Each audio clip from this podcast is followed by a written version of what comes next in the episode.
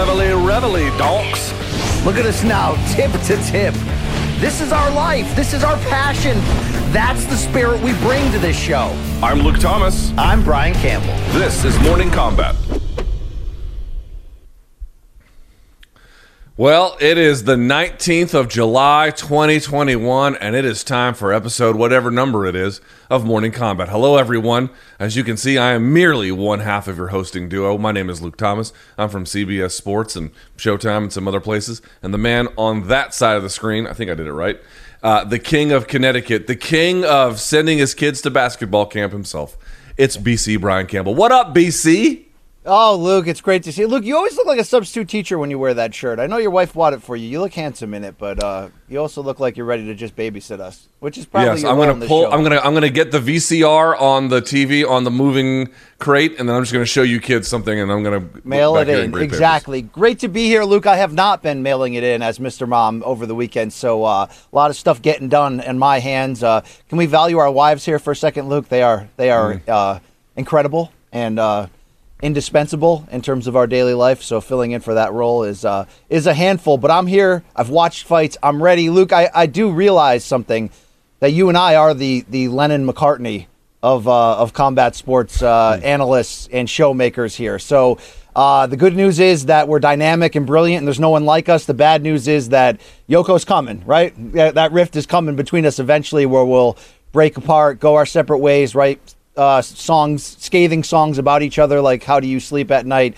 and then eventually you'll die on a sidewalk by an enraged fan. But um, Oh wait, I'll get I'm knighted. the guy who gets. Uh, yeah, yeah, knife? you're gonna you're gonna get murdered. Yeah, I, I'll get knighted though in the end. So it's really it's a it's a net it's a w- net win for me in the long run, Luke. But until Yoko shows up, I'm happy to rule the world along with you. Thank you. Well, we I had a great weekend. Took the kids to the pool, as I mentioned, and, and I know you have been playing Mr. Mom. My wife actually leaves for a business trip tomorrow, so I have to double in that role on this side of things as well.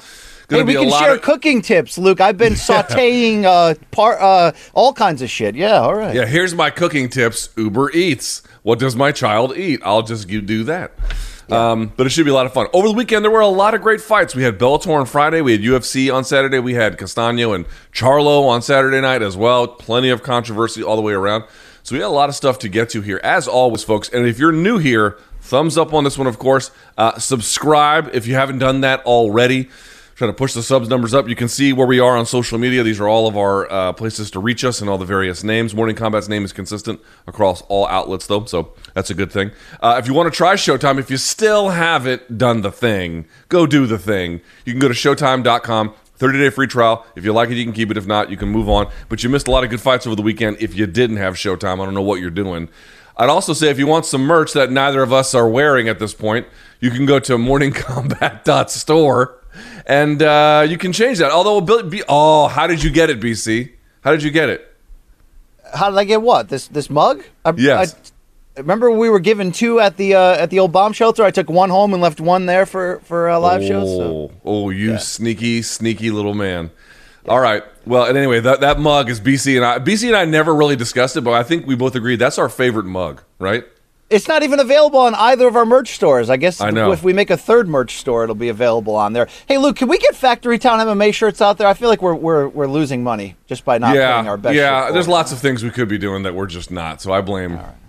All right, but but final final warning to our fans. Look, seriously, if if you're if you're on board with what we're doing, but you're physically not yet on board, you haven't liked and subscribed, you haven't gotten your 30 days of Showtime to find out what's going on, like, what's wrong with you? It's like Yeah. it's like we're on like the seventh date. Can can can you put out? Can you get in my back seat already? Can we, can we make Yeah. the, can we consummate this thing already? Okay, you know, like I, I'm not taking you out to all these dinners because I think you're beautiful, right? You know what I mean? If you're gonna come. Or that fart, fart, fart. Oh, Jesus Christ. I was going to make a joke. Come Now on. I'll just stop and bathe in my own L. Come on. that? Come on already, all right? Let's go, okay? Uh, Also, as a reminder, if you got any fan submissions or dead wrongs, morningkombat at gmail.com is the place to send any of those. People send them to me. Usually they're all wrong and uh, I have to correct them, but you can go to morningkombat at gmail.com. That's the best place for that. Uh, and I think that's it, BC. You ready to get this party started? Yeah, let's get this party started right. Let's get right. this party started quickly. All right, let's do it. Let's do this thing. Okay, here we go. We're going to kick things off with what I think was the biggest fight of the weekend. I think BC agrees as well. Jermell Charlo, Brian Castano. There was no unification. There was an attempt at unification, but ultimately did not succeed in either direction because it was ruled a draw.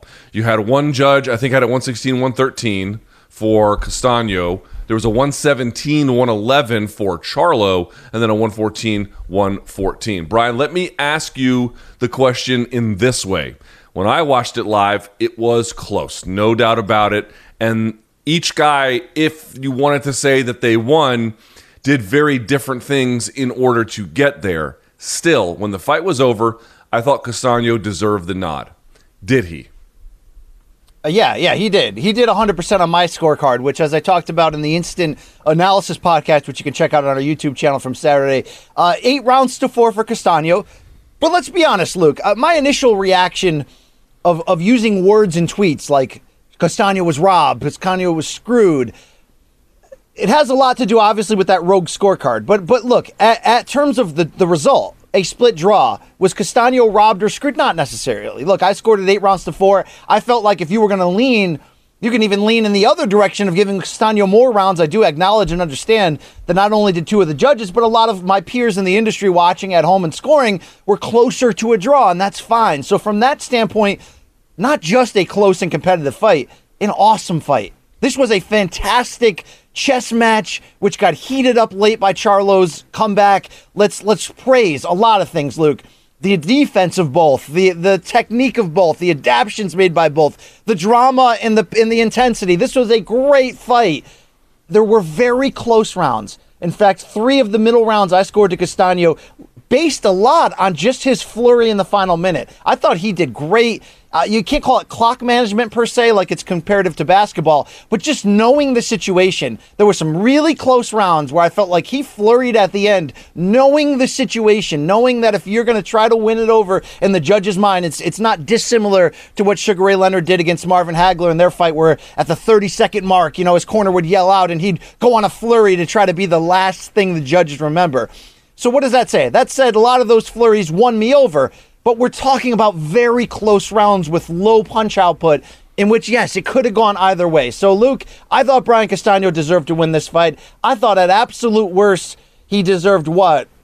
I guess a split draw, which is what he got. But my problem is you can't separate what happened there from what happened in that third scorecard. Nelson Vasquez, 117, 111 for Charlo, nine rounds to three to Charlo. Luke, before I throw it back to you, I want to make this point. I've seen a lot of people online saying, look, okay, that scorecard sucked. We all acknowledge that. We all hate that scorecard. We don't understand it. We want to see change, blah, blah, blah. But hey, bro, the scorecard didn't affect the fight. That guy had C- Charlo winning anyway, and it was a close fight. No, I got problems with that, Luke. That scorecard did affect the fight. Not just in putting a bad taste in the mouth of boxing in general on the way out, but it make it, it gives the illusion or the or the, the perception and tell me if i'm wrong luke seriously put me in my place. It doesn't give the illusion of a bad night at the outing for you know a bad outing for one judge one bad night at the office. It gives the illusion that castano never had a chance that he was coming in there you know one wing clipped from the beginning that he was going to have to get a knockout or win incredibly wide to have a chance. That's what that scorecard says that third scorecard says to me and that's just some bullshit that we deal with on a regular basis in boxing, unfortunately. But I'm sorry, it's hard to take that stain out of my mouth and just be like, great fight.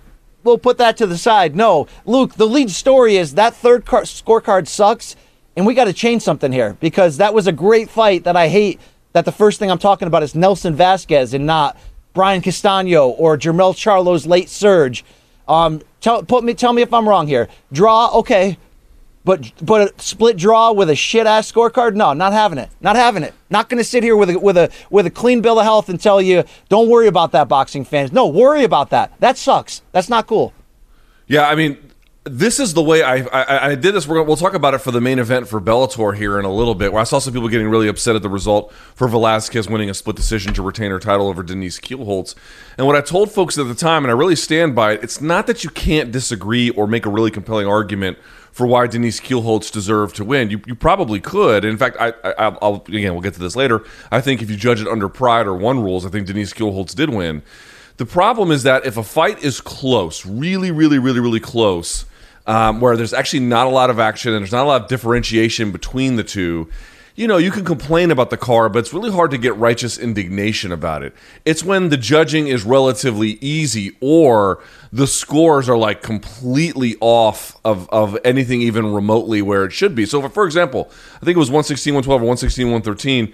Okay, uh, yeah, for Castano, I can absolutely see that. You know, 114, 114 I don't necessarily agree with that, but that seems like they're they're making a good faith attempt at trying to get you know a very difficult fight right. Jermell, Jermell Charlo was pointing out after the fact that a lot of the punches that people thought were landing were not. He was blocking them. So I actually went back and I watched in slow motion on some of it. He's right, dude. A lot of that stuff did not get through. Although it obviously looked pretty good for Brian Castano to have you know Jermell Charlo up against the ropes. 117, 111 is just so far outside what even seems rationally plausible that you're asking yourself is like was this person who was judging on that night were they really the best judge you could have had? Were they really up to the task? Were they really capable of doing this job correctly? So i'm with you. I understand the point that like could you find somebody who was doing a good faith attempt and maybe came up with a charlo scorecard?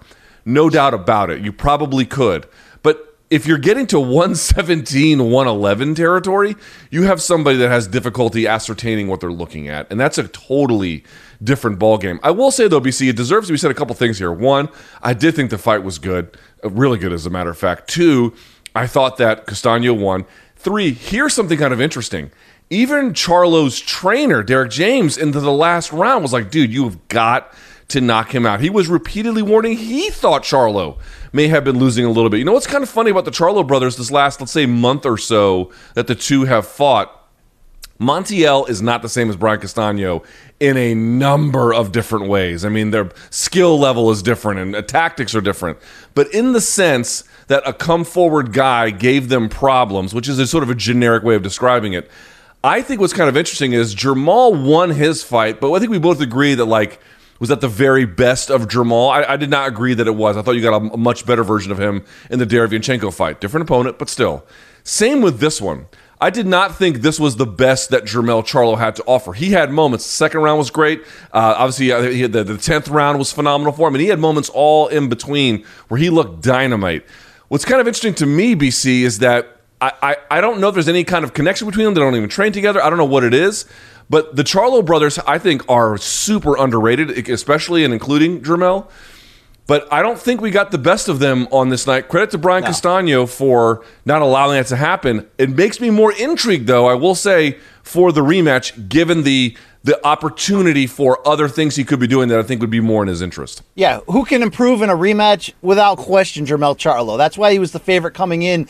In a lot of ways, Castano fought perfect to try to put himself in position to, to get a decision over a guy, which is hard to do, right? And it's why, to be honest with you, it's why we get extra mad when we feel like the rogue scorecard given to the the bigger name fighter, that's when you start to feel like is this on the up and up, and that's why it gets us really mad. But let's talk about what Castano actually did. Luke, first and foremost, okay, because Charlo's heavy counterpunching style was working in the first couple rounds. Even though I scored the first three rounds, two of them for Castano and one for Charlo, um, I thought Charlo did a great job at, at at sort of disarming Castano and, and bringing down his punch output with the threat of the counter shots. But it was the adjustment that Castano made to that, Luke. And specifically, his defense was off the charts. Castano is known more as a guy who almost squares up when he gets inside. Yes, he'll wear you down to the body. He's got great a great chin. He's got great stamina.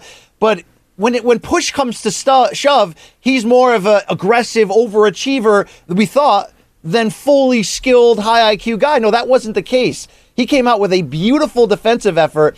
And the key adjustment, Luke, I thought was going to the lead right hand, which is a certainly unorthodox approach when you're not facing a southpaw. It's a great punch to to get a one up on a southpaw. Not an easy punch to land against a a coiled cobra like Charlo, who's just waiting for you to make that mistake. Yet Castano used that looping right hand, which I don't even think he was putting a lot of power on, but just the fact that it was landing, it was making Jermell recalculate, have to reset. And then that's when Castano would close in. So he was able to get inside really without paying a price for it. Also, Luke, if we're going to talk about the things Charlo didn't do great, abandoning no, no his jab, jab for yep. big stretches was just eh, that's bad news. That that is bad news. It's going to create closer rounds than need to be, but most importantly, Castano doesn't have to pay the toll to get inside. What I didn't see coming was Castano's defense, which I had said was responsible coming in. I didn't think it was going to be brilliant. And then two, he found ways to get inside without having to pay that big toll. That was the key. Then you had some very close chess. And, you know,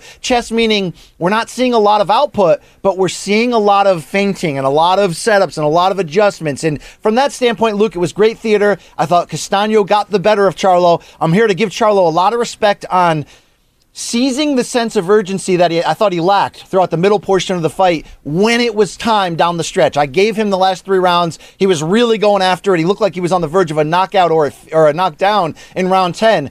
But Luke, I think if anyone has a, a lot of room to grow, it is Jermell Charlo. This was not his best performance. Uh, if he comes out there, Luke, and looks to work off the jab and be a be a, it'll make his counterpunching even more dangerous, I think. And also, he's got to realize that some guys you're just not going to get out of there. So you have to make sure, without a question of a doubt, that you have done enough on the cards to outwork them. Especially given that certain judges have certain strike zones. I felt like Jermell did none of that, and um, although he's lucky to come away with a draw.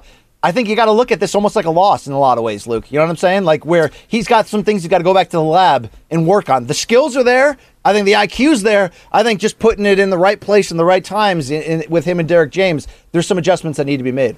Yeah, I mean, the only thing I would say about Castano that I did not see coming as well, even though we, we knew it was there, you had homed in on it, is the defense. There were so many times Charlo was stepping back or pressed against the ropes, and he would go for one of his patented – you know, thunderous counter punches. You know, there was a lot of different kinds he was looking for. Uppercuts a little bit later. I thought he could have gone to that a little bit earlier, but you know, just a lot of counters, hooks, whatnot.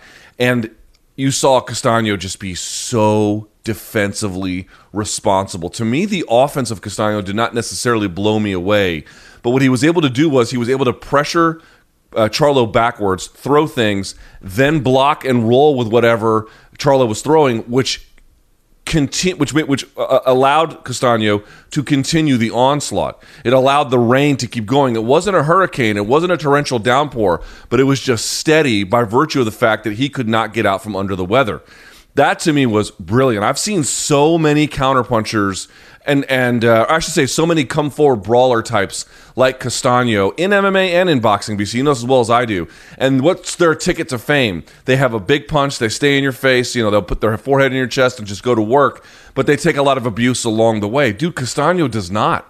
He does not take a lot of abuse along the way. He is so good about taking a style, and it makes him a little bit less offensively potent than some of his sort of stylistic cousins. He doesn't quite have that same, at least not in this fight anyway, didn't have that same kind of overwhelming presence. But at the same time, he was much fresher throughout the duration of this fight, maybe for his career, because he just wasn't taking the kind of shots that t- previous Charlo opponents get backed up off on. Get you have to make think twice about certain scenarios, have to really wonder about. He was putting himself in a position to just do more volume work, even if each individual shot I did not think was necessarily game And if changing. you're watching that and you're like, "What's Jermell's problem, man? Pull the trigger." The reason why he wasn't, Luke, I think is look a little little bit off on the game plan, but also like Castano wasn't making mistakes, and that's what a counterpuncher like Jermell Charlo waits for. You to make a mistake, overreach, go for something big and miss it. And look, he'll get you out of there with one punch. But uh, Luke Castano, did, did you agree with me that not just the flurries in some of these late rounds, but he was sort of figuring out, look, I'm not because let, us give Jermell also credit. Jermell's defense was fantastic as well. Like that's why this fight was so close. Jermell, outside of what that right hand he took in round two against the ropes, where he looked like he may have been a little shaken up and his knees buckled, or maybe that was round three. Either way, I don't think there was another punch where you were like, Charlo looks damaged or hurt at all. But what Castano did, knowing that, Luke was he would just kind of throw these three punch flurries, knowing I may only land one of these, and my I may only land it partially. But it gives that image that I'm taking the fight to my opponent because I think you saw that Charlo way too willing to put his back to the ropes, and if anything, Luke, that just gives the wrong impression to the judges.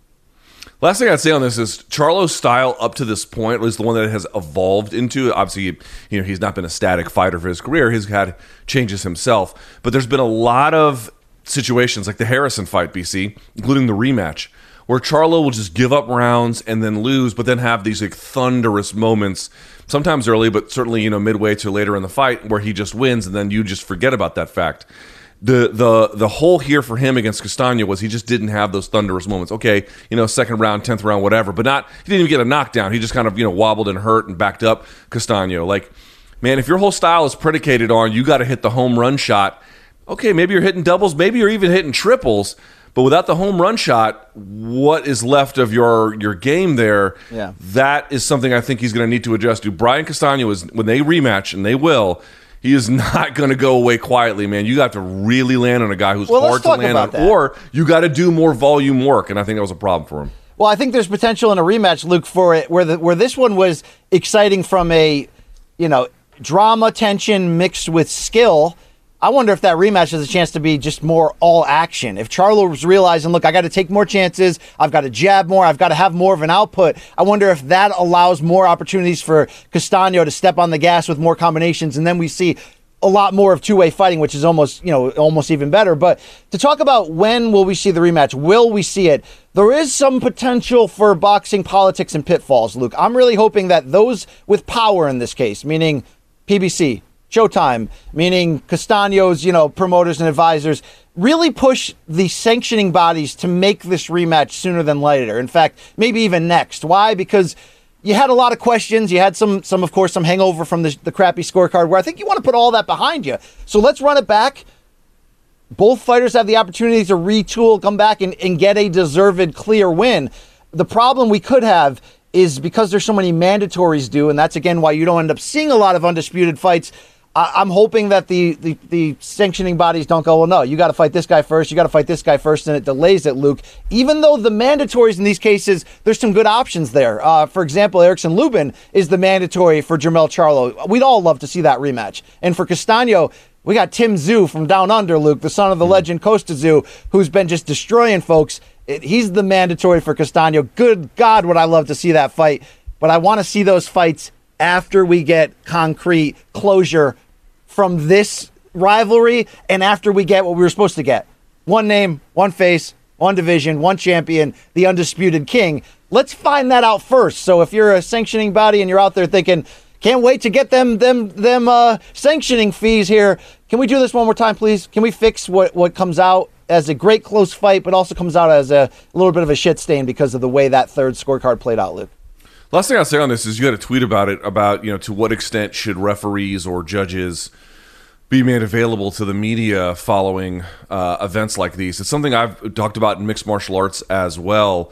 And and it's interesting. Texas poses different problems for MMA and boxing, yet you know they end up in a similar kind of position. So, for example, when Jon Jones fought Dominick Reyes, you know part of the reason why Reyes lost that fight is because he literally backed up because Texas uses an outdated scoring system where just walking forward uh, is supposed to carry a lot of uh, influence with the judges when we know that like that's sort of a primitive way to adjudicate fighting. And then there's no real way to get anything from the judges about why they scored the way that they did and blah blah blah. And here you have something different where i don't think it's so much the rule set but you just have this sort of like texas lack of effort at doing regulatory affairs at a high level. They don't have the same kind of pride for example that the new jersey state athletic control board does. And so you get these scenarios and like i don't really know what the way to fix this is because Texas is still a great place to take fights too for a lot of different reasons, both both for MMA and for boxing. You would obviously want to service those audiences. But dude, as long as the promoters keep going there, there's no real mechanism to crack down on the athletic commissions themselves. If the if the fights keep going there, I don't know what to tell folks. This is well, just what going you're to keep going going to get. there, Luke. Not just because Nevada and Texas and Florida, in a lot of ways, are considered, in some cases, soft commissions where you can get things done that maybe you couldn't elsewhere, but because all three states offer such great tax laws for the main eventers that that's why you know why do so many big fights end up in those three states? Because the tax laws there's no question. That's why a lot of big name fighters won't fight in new york at madison square garden because the tax taxation is so brutal. But more importantly we need accountability. And until we get a national commission that has a backbone uh, we're not going to get that accountability. We demand it, right, from the commissions. We don't get it. So what I need is some built-in accountability, which is the the theme of my tweet, which basically says, "Look, uh, I was referencing it in the uh, instant analysis, and I didn't remember the name, and, and the viewers jumped in and told me. Do you remember that perfect game attempt by Andres Galarraga, or uh, not Andres, the other Galarraga? He was a pitcher for the Tigers, and he was like on the verge of a perfect game no hitter like ten years ago, and the there was a play at first, and the and the ump blew it, right? He blew the call." He called the guy uh, safe. He was out, whatever. And afterwards, that ump did like freaking three days worth of media. And in the interviews, he had to explain himself. And eventually he came to the point where he's like crying. He's like, dude, I screwed up. I saw the replays. I screwed up. I cost this guy this moment. I'm sorry. So do I want accountability to the judges and commission members so I can get them to cry and turn around and say, no, not necessarily. I just mean if there's no built in accountability, like you have, you know, one or two controversial scorecards and you're suspended or fired, or there's some kind of better, you know, workshop there to keep everything clean, then let's have the built in forced accountability of facing the music on camera on the microphone. Even if, Luke, the response is just one sided BS, at least we got record of that. At least the fans, the fighters, the promoters, everybody is looking right into the face of that person who made that decision. We get a chance to hear them explain it because there may be cases where you're like, oh, okay, I get it. And also, you know, there's there's always things to take into account, like sitting closer, you see things differently. Sometimes you can't see things because your your view is blocked by the backs of the fighters. It's a lot to take in. But wouldn't you rather hear somebody talk about why they may have scored it that way rather than just continue this narrative of boxing's broken, boxing is bullshit. So I would love to see that, Luke. If they're not going to sanction themselves the right way, at least let the court of public opinion jump in with more facts and be able to see that. I think that'll put more pressure on the judge. Look, I, I respect, by the way, the great judges. I respect the pressure that they have on them. They're like a field goal kicker, you know, uh, w- where they come out for that one moment in the main event and they got to be perfect or not, or they're a go. And I get that, but. I think there's a lot better ways to do this. And one more point on boxing judging, Luke, which sometimes people lose. In the case of this fight, with anyone who scored at the draw or close, we do have to realize one thing about boxing judges. They're not giving a score at the end of the fight saying who they thought won the fight. They're giving individual scores for 12 individual rounds, and however the math breaks out, that's who won the fight on their card. So even if one fighter looked better, it's still a 10 9 must scoring system. The judges at the end of the fight aren't saying, uh, I think it was Castano. Here you go. No, it's a math system based on round by round. You got to remember that, though. Even I have to remember that when we get going hard and saying, oh, this fighter got screwed. Okay, nine rounds to three, Charlo. Yeah, they got screwed off that. The other ones, it's what you see in the moment. And you got to remember that it's a full fight, it's not just little pockets of it. The last thing I'll add, then we'll move on to the UFC, is uh, part of the reason why I don't have a whole lot of hope is that I don't think Texas cares about doing a great job, right? The folks involved in the government there you know, it's your standard BS, you know, Department of Motor Vehicles kind of attitude. It's good old boys. Everything. They got a shitty right. resume. They got a shitty reputation, Luke. It's like a good old boy system. It's like nobody cares.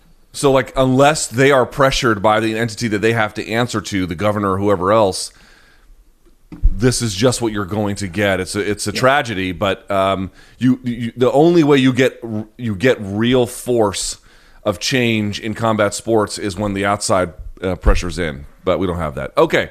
Let's talk about some of the MMA. Well, look, but hold on, real quick. That's why it's up to us, I believe. Tell me if I'm wrong. Like you know, there's we care about journalism. I care about entertainment too. So I'm sometimes in the middle there. But it is up to us to like be like, this sucks. It needs to be fixed. Here's the people that did it. Let's do something about it, right, Luke? I mean, there is some responsibility here. Yeah, I mean, I think if you are a media member, you have a you have a obligation to call the how dismal the situation is and why it is the way that it is as accurately as possible, of course.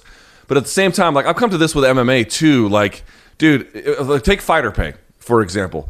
I, I am very, I'm, uh, uh, dude. MMA's DNA, at least initially, was before you know uh, certain factors got involved was to be outside the bounds. It was to be the most outrageous. It was to be oh yes yes a call to truth, but it was it was from a regulatory standpoint designed to be you know really pushing the boundaries. The only way MMA has ever really changed is yes, there's been times internally where folks tried to change it from the inside out. But the overwhelming majority of times that MMA has changed in any capacity whatsoever, any kind of real way, is because outside pressures forced it to. That's really the only way you're going to get any meaningful change. And so, like, unless the commission in Texas for MMA or for boxing has outside pressures that it answers to to force it to change, you're just going to get what you're going to get. So I understand your point about the principle of truth telling. I think that's real, but I don't. To be clear, I don't think you were saying this, but I'm just sort of reiterating. I don't think that leads to any kind of meaningful improvement. That's all. Yeah. Okay. But if we don't see improvement, Luke, you're going to keep losing those those people that are ready to give you their money. Those casual fans that want to be full time fans that get turned off by the idea that they feel like there's no rhyme and reason, right and wrong at the end of the day. That's right. And by the way, we're going back to Texas for the UFC for this Amanda Nunes versus Juliana Pena fight. Texas huh? forever street, right? Clear yeah. eyes, full heart, always lose. I'm telling you, always I'm telling lose. you, dude. I am I am very convinced that Jon Jones was only able to retain his title against Dominick Reyes by virtue of their primitive way of scoring. And who knows if that's going to rear its head again when we go back out there in a few weeks. All right. Point number two here, BC. Let's get to some UFC stuff if we can. Islam Makhachev scores a fourth round submission win over Thiago Moises. I saw some debate about to what extent it was like dominant in the sense that, um, you know, did Moises get absolutely thrashed the whole time and just beaten up and was surviving for his life? We can have that conversation here in just a minute, BC. But the question I want to ask is this How high should we be on Islam's stock as a future title contender based off of this performance?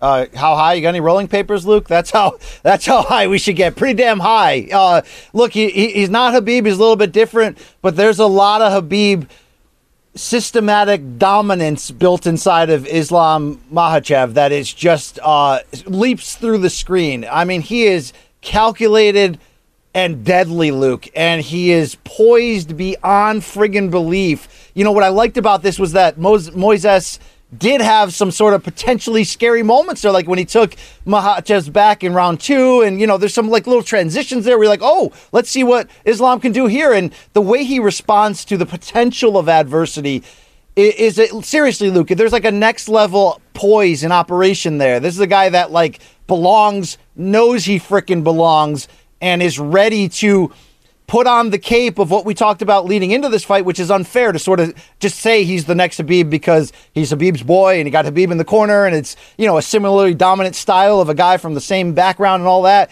His game's a little bit different, Luke, but I'm ready to embrace.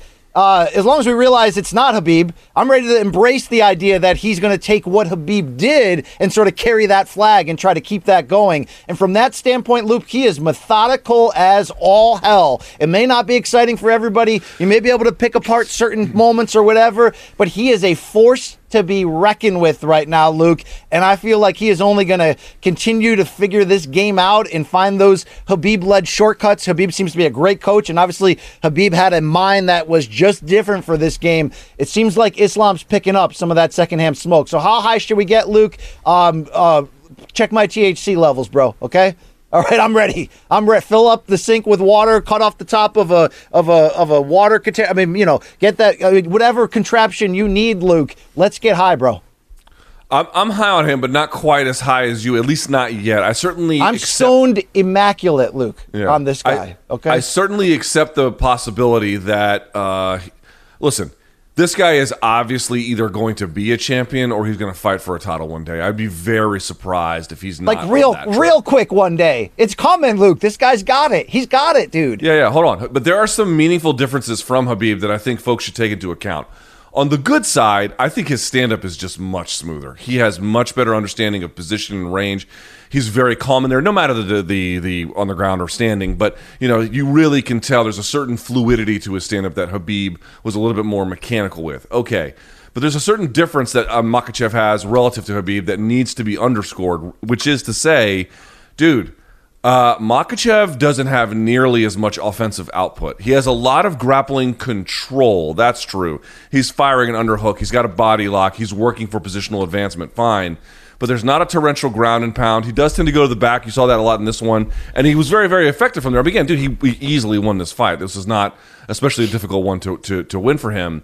But I also, at the same time, part of the reason Habib was able to elicit some of the responses from his opponents that he was able to elicit was because he had torrential ground and pound, because he was forcing them to turn their back. He was forcing them to make bad choices. Part of the reason why this fight didn't get stopped even earlier, it took him to, until the fourth round to do it, which is not some like blemish on him. I'm just saying is because he takes a lot of time to get to the places he's going to. It sounds like it's a knock. I'm just trying to say there's just a lot of talk around this guy about Habib, and I understand that. Hell, Habib was in the corner. They come from the same part of the world. They have similar styles. By the way, you did see that we, we previewed it on Friday talking about the clinch scenarios with a guy like Makhachev. That proved to be quite true and how strong he was in those positions. But at the same time, this is not the offensive juggernaut in that kind of way with strikes that a guy like uh, Nurmagomedov is. He's going to be a little bit more Yeah. patient, a little bit more methodical, and I still think he's capable, BC, of beating the very, very best. I think he will get to that point. But I, I, I got to say, not having that kind of ground and pound, not having that kind of almost hurried pace will result over time in some different outcomes along the way. That's all that I'm saying. Let, let me let me give you a breathalyzer test and check my sobriety for a second. Just we're, we're closer than than you realize. I may have presented it wrong. I say, you know, he's coming soon. Here, here's what I really mean and why I was so impressed. You're right. You sort of sobered us back down, and we're like.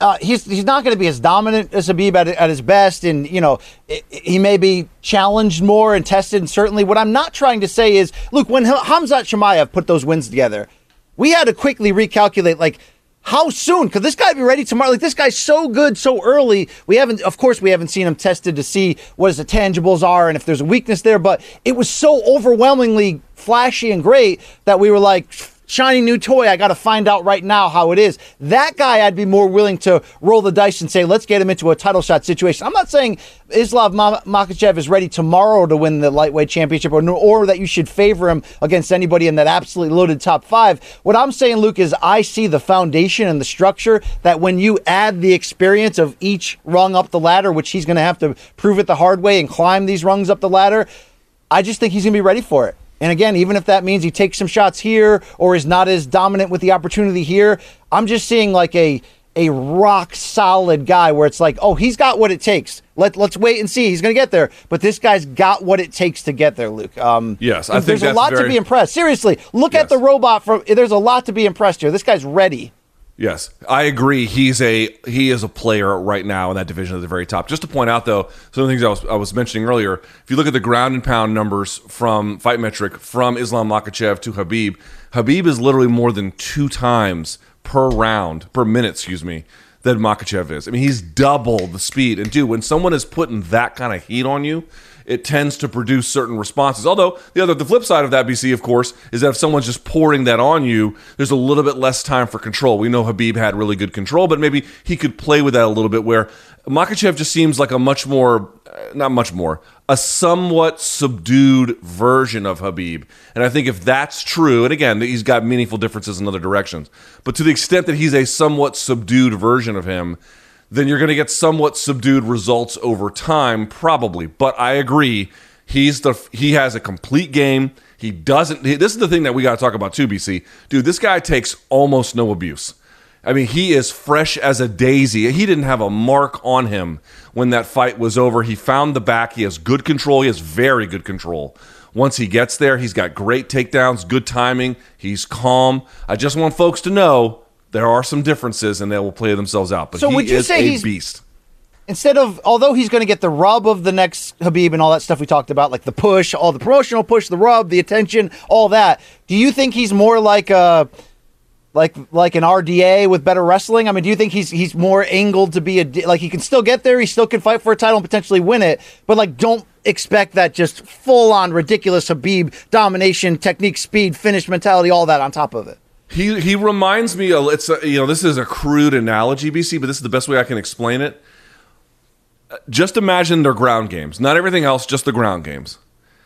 If Khabib is Kamaru, Islam is like Colby, where Colby does not do torrential ground and pound. He has high volume striking on his feet, yes, but on the ground, go back to the Robbie Lawler fight. It's a lot of control positions without a lot of, in his case, submission threats. Although this is the difference. Islam is a serious submission threat. I mean, that armbar he sat for was beautiful. Didn't have enough time to get it, but Jesus, that was really, really nice. Um, so that's a little bit the difference to me is that whereas Kamaru is just hammering you at all times when you're in a disadvantageous, a disadvantageous, disadvantageous position, Colby is looking to maintain those positions through control. Islam's difference is that he is much more of a submission threat in that regard. All right, all right, Luke. You know what I do like about what him? Look, this was a, a sort of a tryout for him in some ways, main event role. Let's see where his stamina is past three rounds. Let's see a lot of things, and I think we both agree that he passed the test with flying colors. I mean, sure. I do to to the points we've been saying. Maybe think you know when he gets into that top five elite, it's more apt to outlast these guys and win divi- you know decisions and maybe potentially just dominate and finish them. We'll see how that plays out. But what I like what this win said, along with what it said about Makhachev, is what it's saying about I think the reloading in this lightweight division and how quick it's happening. I think that's important because Luke, you know, just a year ago. We were making claims like this is the deepest division in the sports history, and, and it, it, the fights that came out of it are in- insanely exciting. And there's so many more matchups that we want to see. And then Michael Chandler dropped in the middle, and it's like, holy crap! But then we lost Habib, and then both Conor and Tony Ferguson kind of look like they're going in the wrong direction. So it was like, you know, is this division kind of falling apart right as it came together? No, dude. Between Brad Riddell, Islam, Arman Tsarukyan, like we're starting to see that that turnover again, Luke, and it's pretty damn exciting. No doubt about it. There's no doubt about it. And I think, you know, uh, what a good next fight for Makhachev might be. The RDA fight to me seems to be the most sense. I don't know exactly where both competitors are for that. I don't know. He didn't like the Dan Hooker fight. I actually would have liked the Dan Hooker fight. I think it would have been kind of interesting to see, but he's not there. Do you have a do you have a preference if it's not RDA? Who you want to see Makhachev against next? It's a great question, Luke. Uh, considering that he's he's ranked what ninth right now. Yeah, I'm looking it up. He is currently sitting at nine, Hooker at eight, uh, RDA at six. You know, you could, although it's a step backwards, I think the guys right after him in the rankings, Gregor Gillespie and Kevin Lee, are both very interesting fights. Um, but you would like the RDA type from the standpoint of somebody who's more veteran but established to sort of give us a gauge of exactly where he is. Uh, I mean, him against Tony Ferguson, Luke? I got to tell you, you know who's sitting at number seven is Conor McGregor. Dude, that's a terrible fight for McGregor. Terrible fight. It's a terrible Dude, fight. For, yeah. Do you think that's a terrible fight for Tony too? Pretty terrible, right? Yeah, it's a bad fight for Tony too. At this stage, and here's why for Conor, dude, Conor can light anyone up on the feet. I really believe that. I truly believe that. Whatever happened in this fight with Dustin it happened. But on the feet, I, I still think he is extremely formidable, and I think his power carries at 155, and I think he could hurt a lot of people for as long as the fight standed. But you're talking about a guy in Islam who is strong in the clinch, who hardly ever gets tagged on the feet. Yes, the Adriano Martins fight is one thing, but that's a long way in the past. He is so different from that now, and since then, the numbers prove he barely gets touched. And then you have that kind of command over control positions, and you're that kind of a submission threat, especially from the back, dude. That's a terrible fight. You can see why Ali Abdelaziz wants that fight for Makhachev so badly because they won't make it. But obviously, a guy like Makhachev would, I, I think he would feast on this version of McGregor. I found it, Luke. You know who the next opponent should be? Al Iaquinta. Raging Al. Give him Raging Al. We'll find out a lot.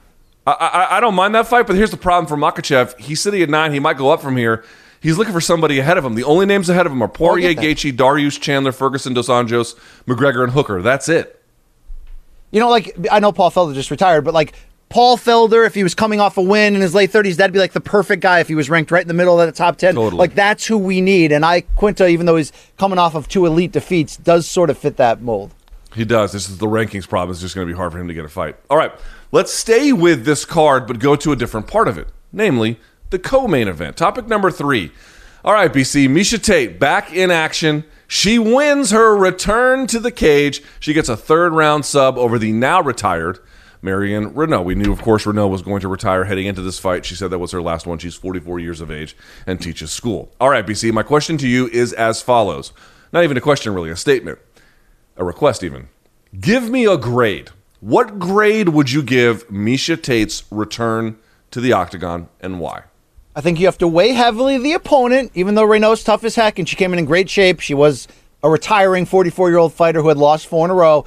But I think you have to flip that with also taking into account five freaking years out of the game, giving birth to two children, including one within a year ago, Jon Anik was saying on the air. I mean, like, it, everything about this screams hugely impressive. And then when you see, Luke, we talk about the shape she was in.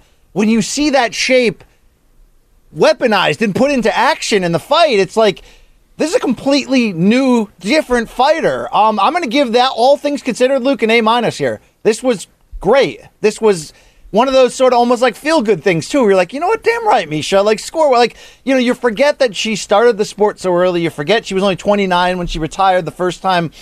But there is a thing to being burnt out and I think more fighters could could gain a lot more if financially they were able at certain points to take long breaks. It doesn't always make sense, especially not financially in this game. But to be able to take the break she did to clear all of the the grind and all of the whatever and get a new taste in her mouth, Luke.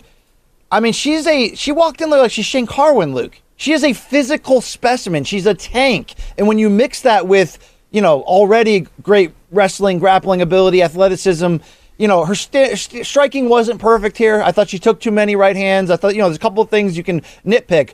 But the fact that we went into the third round and she was the dominant force and seemed to have great stamina, she may be able to do some things here, Luke. I mean, we're going to have to see her against a different level opponent to really figure out where she's at. But let's never forget how how shallow this division actually is, women's bantamweight. You know, there, it, it's it's not going to take her long to get to Nunes, whether it's for celebrity reasons or it's because she earned it. She looked pretty damn awesome, and you know, shout out to Miesha. Uh, I, she needs a new nickname. The cupcake's not working here, Luke. She came in there like Demolition Man. I mean, this was some, this was some like five years in the making, dialed in, ready shit going on, and I and I salute her for that. Yeah, I'm going to give right around where you are. A B plus or A minus, I think, is very, very accurate. She looked great for the most part. I do think you picked up on the one thing that really kind of gave me the heebie jeebies a little bit, which was she was taking a lot of right hands. There were some head movement issues that, as a consequence. Okay, fine. She did not have a perfect performance, and, and there are some things definitely to build on. Okay. But at the same time, one, here's what I thought. I thought if she wanted to make this a singular performance about how fast could I get her out of there and do, take it to the ground, this fight could have been over earlier.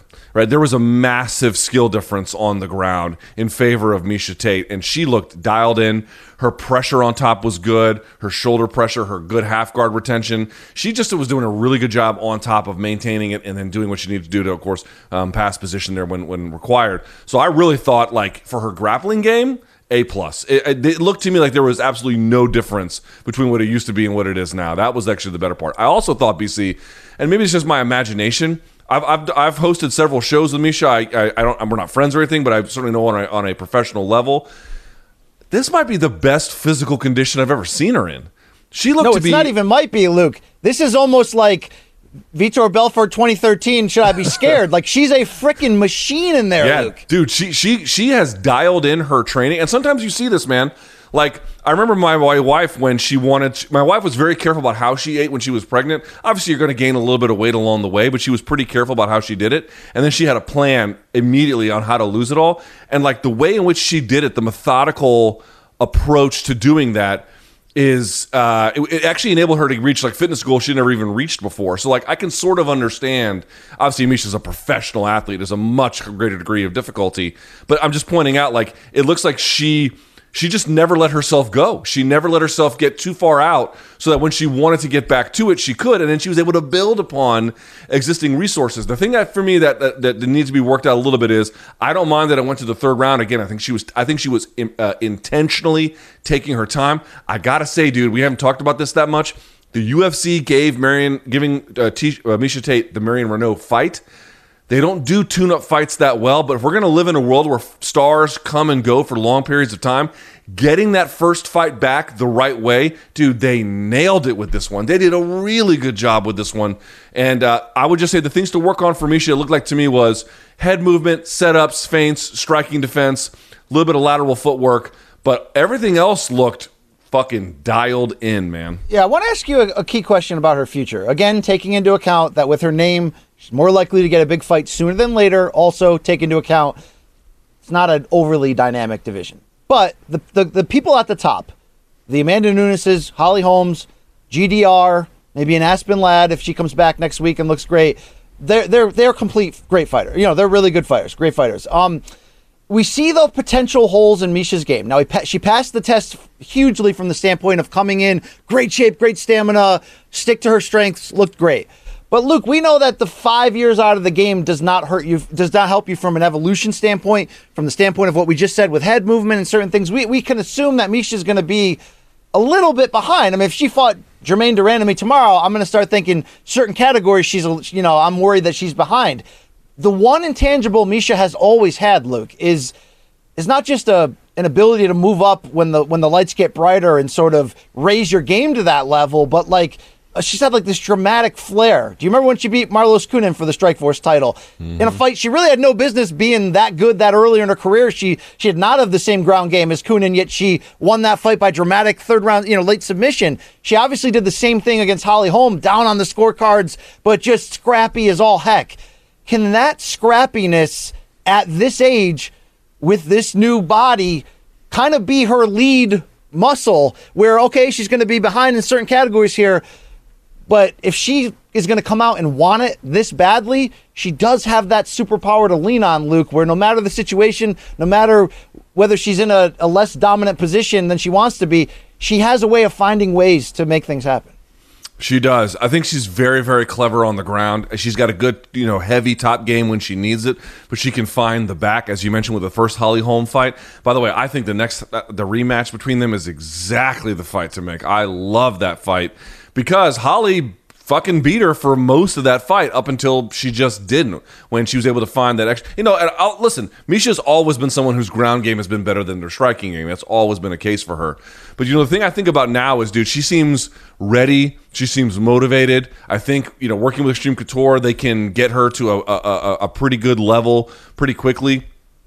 The thing that stands out for me about this all BC is, um, I if you can take you know, I bring it up even though she lost the fight, but if you can take the Miesha Tate scrappiness from the Cat Zingano fight, right, where that that will to win, and you know, yes, Cat Zingano was pretty amazing that day, but dude, fucking Miesha Tate was putting it on her too, or the Miesha Tate even from the Julie Kedzie fight, whichever one, and you can marry that with a more mature mindset now that she's a little bit older, a more dialed in, focused kind of approach to training. Um, I'm sure she was training hard before, but even then, she talked, talked about some of the difficulties.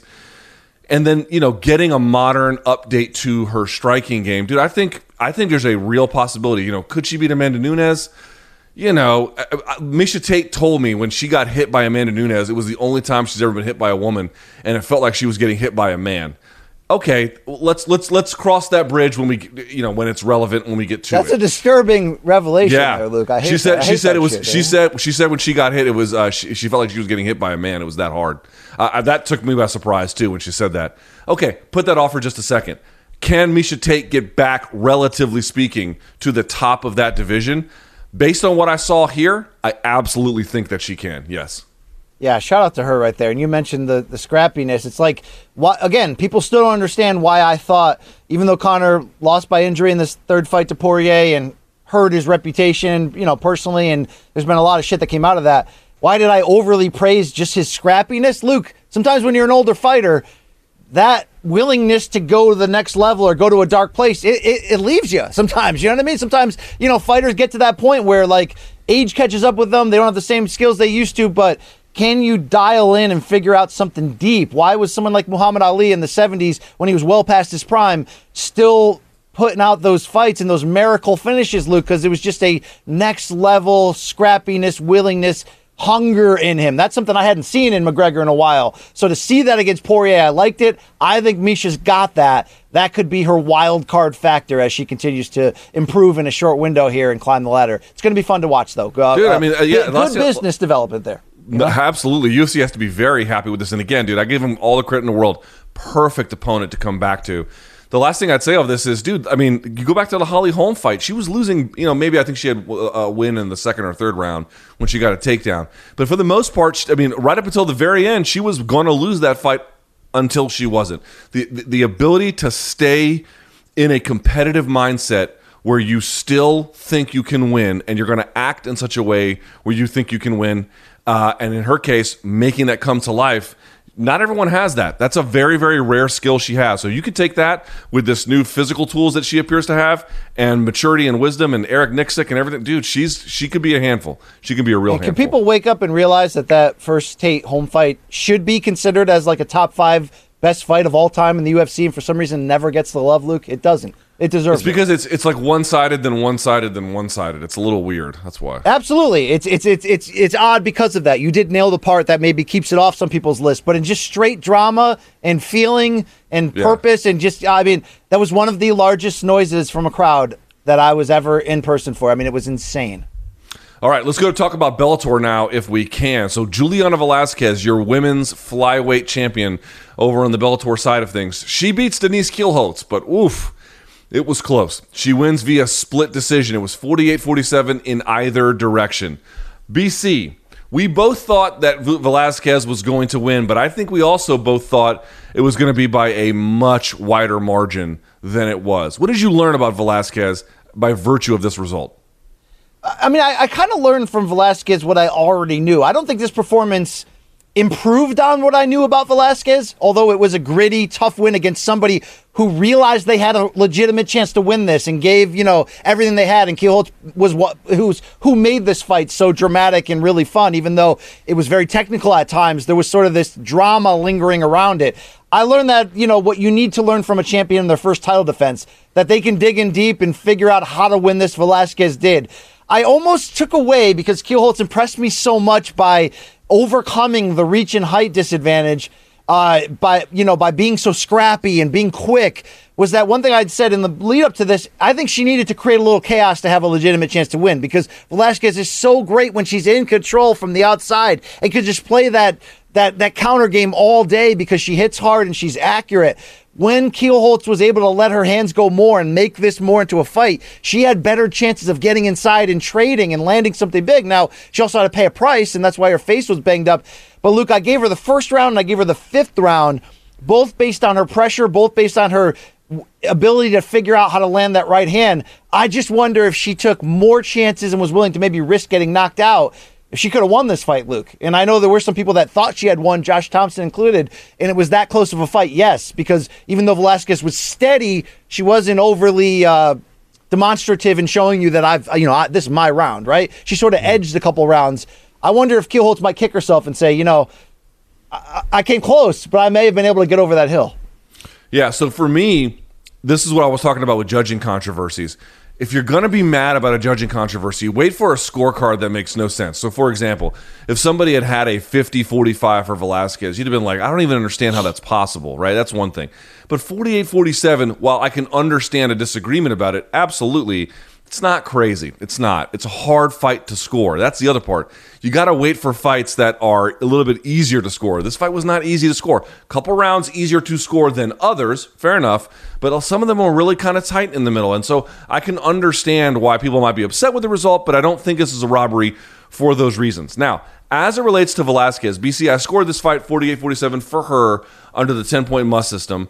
I scored it for Kielholtz under Pride and One rules, where you sort of judge as a whole. To me, she did a lot more volume. I think she probably she wore damage worse. I think Velasquez wears damage better, but I wonder if in actuality that doesn't tell the full story. And I certainly thought she was putting in a much better effort with much better. I thought even she took more risks than Velasquez to try and get the win. But I'll say this about Velasquez. I thought that on the good side, her jab was great, her poise. She gave away the first round. I don't even think she tried to win the first round. So she was spotting Kielholtz around as a consequence, and she had to win the next four basically to get it done. Um, so her calmness, her jab, her check hooking, her ability to stay composed throughout the course of a fight, these are things that are going to keep her champion for a while. On the other hand, the fact that Kielholtz was able to make it as close as she was, I mean, listen, Velasquez not doing any feinting not really get trying for a couple of takedowns, not really able to get a whole lot with him.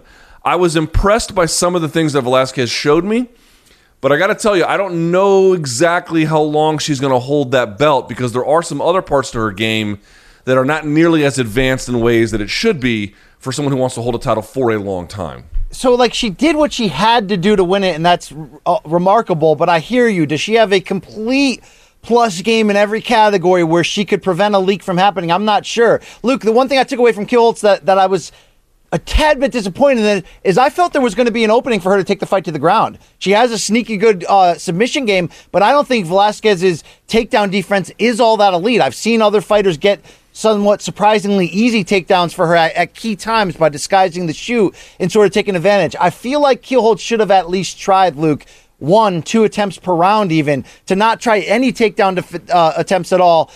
I feel like there was an avenue there where she could have swayed the judges in her favor to maybe secure this fight, and that would have been a great test of whether Velasquez could have been stingy in that area too. But Velasquez put up the right amount of defense and leaned on her her strengths, and she got the job done. I think the better news for Scott Coker and company is this division's fun, Luke. I mean, between the fact that Kielholtz came this close but couldn't get it done, Ilima-Lei Macfarlane, who was on that announce desk, is certainly aiming to get back in there and get a rematch. And then you have who's probably next and who deserves to be next is uh, Liz Carmouche, who really raised her game and excitement quotient like ex- extensively by being that willing to go after Watanabe in that last fight and get her out of there.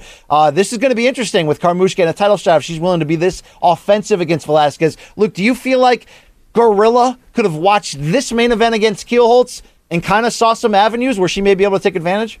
Maybe I have a feeling that fight's gonna suck. I could be wrong. Maybe I'm just being jaundiced at this point. But like, yes, you're right. The Carmouche we saw last time. I mean, let's get all let's get plenty of that. That was tremendous. Just go in And there Liz and can take her down. Luke, Liz can can can wrestle. She can. She can. It's absolutely true. But one thing I'll say is Velasquez is huge for this weight class. She is big, number one. Number two, I think she might be able to match uh, Carmouche in strength, at least like functional strength in certain positions. And the other part is like, you know, we saw Velasquez. Listen, you're a champion. You got to do what you got to do to win. But against Carmouche, who has shown, you know, sometimes an unwillingness at range to engage with competent strikers, you know, I'm not saying it'll be bad. I don't know what it'll be like, but do I at least? Well, Carmouche is going to take a chances. Decent, yes. on. Do I if think Carmouche is decent, willing to take those chances, there's a chance. Well, she has been at times and she hasn't been. So, like, it, this is what I'll say. If Carmouche is willing to like lay it on the line, the fight will be great. If she's not, I actually will think it'll be not be great, and I don't think she'll be able, to win. She has got to really go in there and just grab the fight by the scruff of the neck, so to speak. Here's the difference, though. When she just when she chose when Carmouche chose not to take chances against Shevchenko in the rematch for the title, it was because Luke maybe if she did, she was going to turn into Jessica Eye, right? Against Velasquez, I think there's more potential for Carmouche to get dinged up over five rounds with some hard left crosses, but not the same potential for a straight up knockout loss. So I think there is an avenue, should Carmouche be unafraid of taking damage, to really make that a fight. I think it'd be a fun matchup. And Luke, I wonder what Ilima-Lei is working on in the laboratory to come back, because when she gets a second chance at this belt, I bet you she's going to go after it. Should be fun. Just one note: it wasn't only the Shevchenko fight where she had a sort of a really boring, tepid affair. The Vanessa Porto fight from Bellator 256, almost the exact same thing. So she's shown a propensity of late to do this a little bit. It was just in the last one, she just walked down Watanabe and then blitzed her out of there. It's like you know what Carmouche is capable of when she wants to execute in a certain way. The question is, what is Velasquez going to allow, what is she going to try? And so I would have some managed expectations for the excitement of that one, but it looks like it's we're probably going to get in one way or the other. So there you have it. Uh, okay, last but not least, BC, there's a lot going on this weekend. I'm sure we've skipped over. Any other combat athlete that you think stood out this weekend for topic number five? Who do you think? Boxing Yeah, or MMA?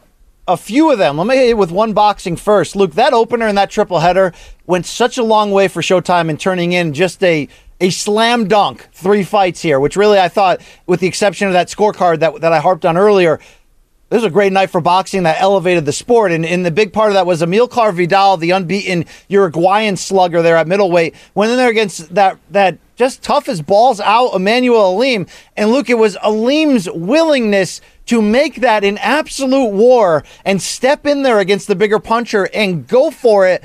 Dude, this fight was awesome. Yeah, it It'll was be good. the kind of fight that'll fall just short of like being in contention for fight of the year, but is one of those where you're like, holy shit, both guys left it all in the ring and went after it. This is the exact type of test that somebody like uh, Vidal should have to pass to prove to us that he's legitimate and not just, you know, 12 and 0 with 11 KOs coming in against cab drivers. And for Aleem, Luke, this is a story of this guy's career, man. You know what I mean? It's I like the feel so- fights I thought he sh- won. I thought he won. I agree with you. I thought he won, although not a you know not any kind of controversy that he didn't. It was a close fight. But Luke, when he's supposed to step up and look great, he underwhelms. And in the in the fights where you're like assured that uh, that Aleem is the B side, he tends to overperform and lose in this type of heartbreaking style where you're like, man, Aleem almost deserved better. He was that close to, you know, maybe he should have won that, but it goes down as either a draw in a lot of cases for him, or in this case, a close loss. Uh, shout out to both these guys, Luke, for absolutely bringing it. No doubt about it. Uh, you have another one you wanted to go to, or is that the only one? Yeah, I, I didn't want to ignore the UFC card. I just had to wait until this morning to catch up on it and watch it. But Luke, you know, I came in uh, sort of phrasing that lightweight duel between Gamrot and Jeremy Stephens as sort of, you know, Jeremy Stephens going to have to do something big to make another recharge to not fall into that dangerous territory. Dude, should we put res- respect on Mateusz Gamrot's name moving forward? Because that was alarmingly easy what he did to take down Stephens and then submit him like like that, Luke. Let me explain something to you, buddies. If you're stepping over somebody's head for a Kimura, that's the that's the close of the show, folks. Because you can do Kimuras without them. You actually don't need them. But if you can step over and secure it, and you know what you're doing with your balance, you're to rip that arm right out of the socket. It is bad news when that happened. As soon as he did that, I was like, all he has to do is free this hand, which is a little bit harder to do than you might imagine, but it can be done. And obviously, he did it. Dude, that is a nasty, nasty Kimura. Look at it. Look at him. Hold the hold the slide there. Look at it. His weight is down, and the and you can see Gamrot is leaning behind and then backwards into a circular fashion to get that submission. Dude, that is vicious. He was going to break that thing if uh, Stephens didn't tap immediately. That and he got it like that, lightning quick. So I want to wake myself up to everything feather or lightweight. Uh, well, this was a lightweight bout, but look, this guy's a featherweight, right, Gamrot? No, well, no, no. So Jeremy Stephens went from featherweight and moved back to lightweight for this. So he's this was a Gotcha. lightweight fight. Uh, hey, look, another young lightweight to note to take notice of because I think this was a head turner at the ease of it. Um, and then Luke, can I shout out Billy Q, our guy, Billy Quarantillo? What, yes, Man, one, one quick, one, quick, with- one, one quick note, BC. We always talk about how all these guys are coming out of Georgia and Dagestan and blah, blah, blah. Hey, Poland. Poland produces a lot of really good fighters. Here's another one. Absolutely. Uh, I want to shout out Billy Q, Luke, because he's a fun fighter. And, you know, he had to walk through hell at, at certain points, but for the most part, he gave us, you know, three rounds of, of smashing dominance before the finish against Gabriel Benitez. I mean, is it time to look at Billy Q as a player, or is he still just young fighter figuring things out, but he makes really fun fights? That's one of those fights where it's like, you think to yourself, man, I'm not sure how to say this exactly. Like, you always know there's a risk of fighting where you could lose a tooth or you can get knocked out or blah, blah, blah. And then there are those fights where you go in there and it looks like someone ran over your face with a lawnmower. And that poor Benitez, dude. I mean, he I'll give Benitez credit, dude. That guy is fucking tough, tough, tough, tough, tough, tough, tough, tough guy. And obviously he, you know, he can do offensive work on his own. But Billy Q had this attitude like, if I don't win this fight, I'm going to hang it up. Of course, he never said that. I'm just sort of saying it felt that way. He was just marching Benitez down, damaging punches the whole way through, and then never letting his foot off the gas. Dude, that was a nightmare for a guy like Benitez. Now, where it goes for Billy QBC, I don't, I'll be curious to hear what you have to say. I don't really know. I haven't thought much about it, but that was a fucking performance. For, I mean, dude, to stop a fight where you have back control and you're just punching the guy, and the referee has to intervene for mercy for the guy who has his back taken. There's no submission threat there. Wow, dude, that is. I'll put a pin in this because we'll see some of we'll see video proof of some of these on Have You Seen This Shit later. But yeah, look at the very least, man, our guy Billy Q comes comes to win and make make some uh, excitement happen. So that was great to see. Luke, who shined for you though this weekend that that isn't getting the the, the love in this show up to this point? I'll say for me, he did not have a perfect performance by any stretch of the imagination, but he did have one that I thought he needed. I'm going to go with Rodolfo Vieira. You guys know I love the BJJ crossover guys into MMA, and Rodolfo is basically about as decorated as you're going to get. He's won every title you could win in the gi at the black belt world level. He's won every title you could win without the gi at the black belt world level, and he had a good run through MMA. But obviously, in his fight before this one against Alexander, I think it was Alexander Anthony Hernandez, excuse me. He had a really rough run of it. He gassed. He looked like shit. He got submitted, which is just, you know, a bad thing. And I disagreed with Michael Bisping. I love Michael Bisping, but I disagreed with him that like the the going to the sports psychologist was some kind of a red flag or or, or whatever. I actually think he this is the guy who needs it.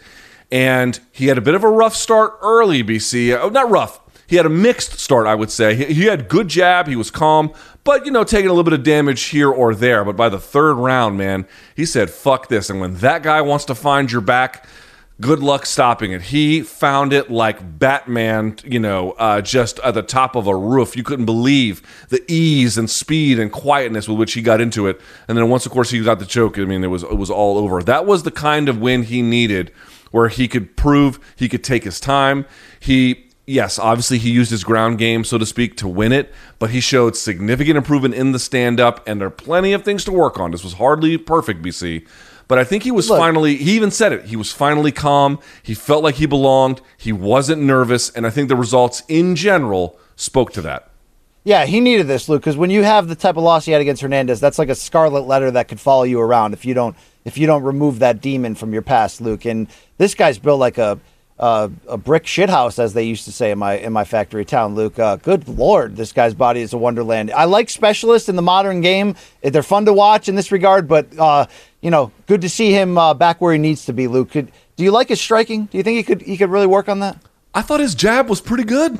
I thought his jab was pretty good, you know? I mean, this is what you want to be when you're, you know, is what you want to be when you have this kind of a ground game. You don't ever want to forget it. You want to make sure it's there uh, whenever you need it, but you got to have these other pieces that allow the fight to breathe in a way where you can compete in those conditions, you know, obviously with the exception if you have another specialist in front of you, notwithstanding. And I thought, I, I thought that there's a lot to work on, BC, but I thought he took a real big step to getting to that place. He's not there but this was what this was the pivot he needed to make the appropriate journey. It was the first time I thought he can do more than just work from the back. He can do more than just wrestle and do submissions. He's still going to have that be the major dominant part of his game, but now he's got some other pieces too. Luke, I'm I've been um you mentioned Bisping. Uh, He's not always perfect. I don't always agree with everything, which which really shouldn't be a, a prerequisite, I think, to liking somebody. I, I like to be challenged, but I think he's growing on me leaps and bounds. That I it, like. I know DC's sort of the guy at the moment that they pair as the third man with Anik and Rogan, and that trio, by the way, I think is fantastic. Even if they sometimes get into like a like they're watching a, a you know they're watching back with watching in the Rogan's podcast studio, not you know by the cage. I don't tend to mind that a lot, but Bisping's growing on me where I'd kind of like to see him more in that third spot with Rogan and Anik, or even you know with with DC and Anik more. I agree. I told Michael in person that I, I always thought his commentary was was good for sure, but in the last like nine months or so, so or six months maybe, I, I don't know exactly what the time frame is. He's really taken another step up to commentary level, but because he's engaging, you, you could tell he's all in on the fight. He's excited, and the level of detail that used to be, I think, one of his weaknesses. Not that he didn't know it, but he wouldn't share that information as readily. Now you can see he's homing in on the key details and telling folks, "There's dude, there's." It, it's always bad if I'm watching an MMA fight and I'm picking up on details that the commentators are not. That tells you that the commentators are probably not that great because I'm not good, and if I'm seeing it, they should see it. You tend to text me a lot when when this happens in real life. Yeah, you you don't see a lot of that with. Uh, in fact, I don't think I've ever texted you when Michael Bisping's commentating for something like that because No, again, and people I- pe- people miss think- stuff, but he gets the details. And he adds like a, a wild card plus one on post fight interviews too. I think he does. I think there's like a part of him, whether it's the comedy or the or sometimes he gets really serious uh, when he needs to be. I, I think he's very good at that role. So great to see. I do love Dom Cruz, love me some Paul Felder, but uh, Bisping making moves, Luke. So good to see. All right. Well, instead of you and I asking each other questions, it's time now for the audience to ask us questions. It's time for DMs from dogs. Hey haw, hey haw. All right, here we go. Well, this is an actual question that I did leave in the uh, in the chat or the comments, so they're going to ask it here from me, BC. Oh Why hey, is Luke smiling like a fucking idiot in this picture? Can we show the picture or not? Does it make sense? Did you? Yeah, dude, look at this smile. It that looks like I just farted in the library and people vomited because Luke, uh, it I was so so Can gross. I say something about that photo shoot, which is some of these are hilarious, and I love how our team's been using them to market our new merch. Although we were both fat in those pictures, um, my wife's, you know, I I love her. She's she'll she'll tell me what she feels. She's critical of anything. She needs to be in that moment. She'll, you know, I'm not a star in this house, Luke. Um, she she hates this photo shoot because she thinks all of these make us look like a married couple. Every single one of them. Yeah, dude, we're definitely a gay couple. I mean, there's no. I mean, like, like she's like, that's the only. She won't even say like, "Oh, you look fat," or "Hey, that's a cool shirt." Every single one she sees, she's like, "What is this? Like, are, are you and Luke?" She's like, know, you and Luke are spooning at- at banging, and that's the end of it.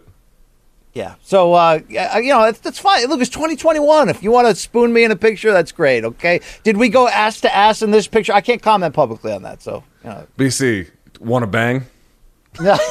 yo, Tui, yo, Tui, you want to bet? Yeah, Luke. Why are you smiling like an asshole in this pic, Luke? Why? I don't. I dude, I I look like I don't even know. Like I just finished touching myself at the bus stop and no one noticed, or they kind of did, and I'm gleeful about it. I mean, this is the worst picture ever.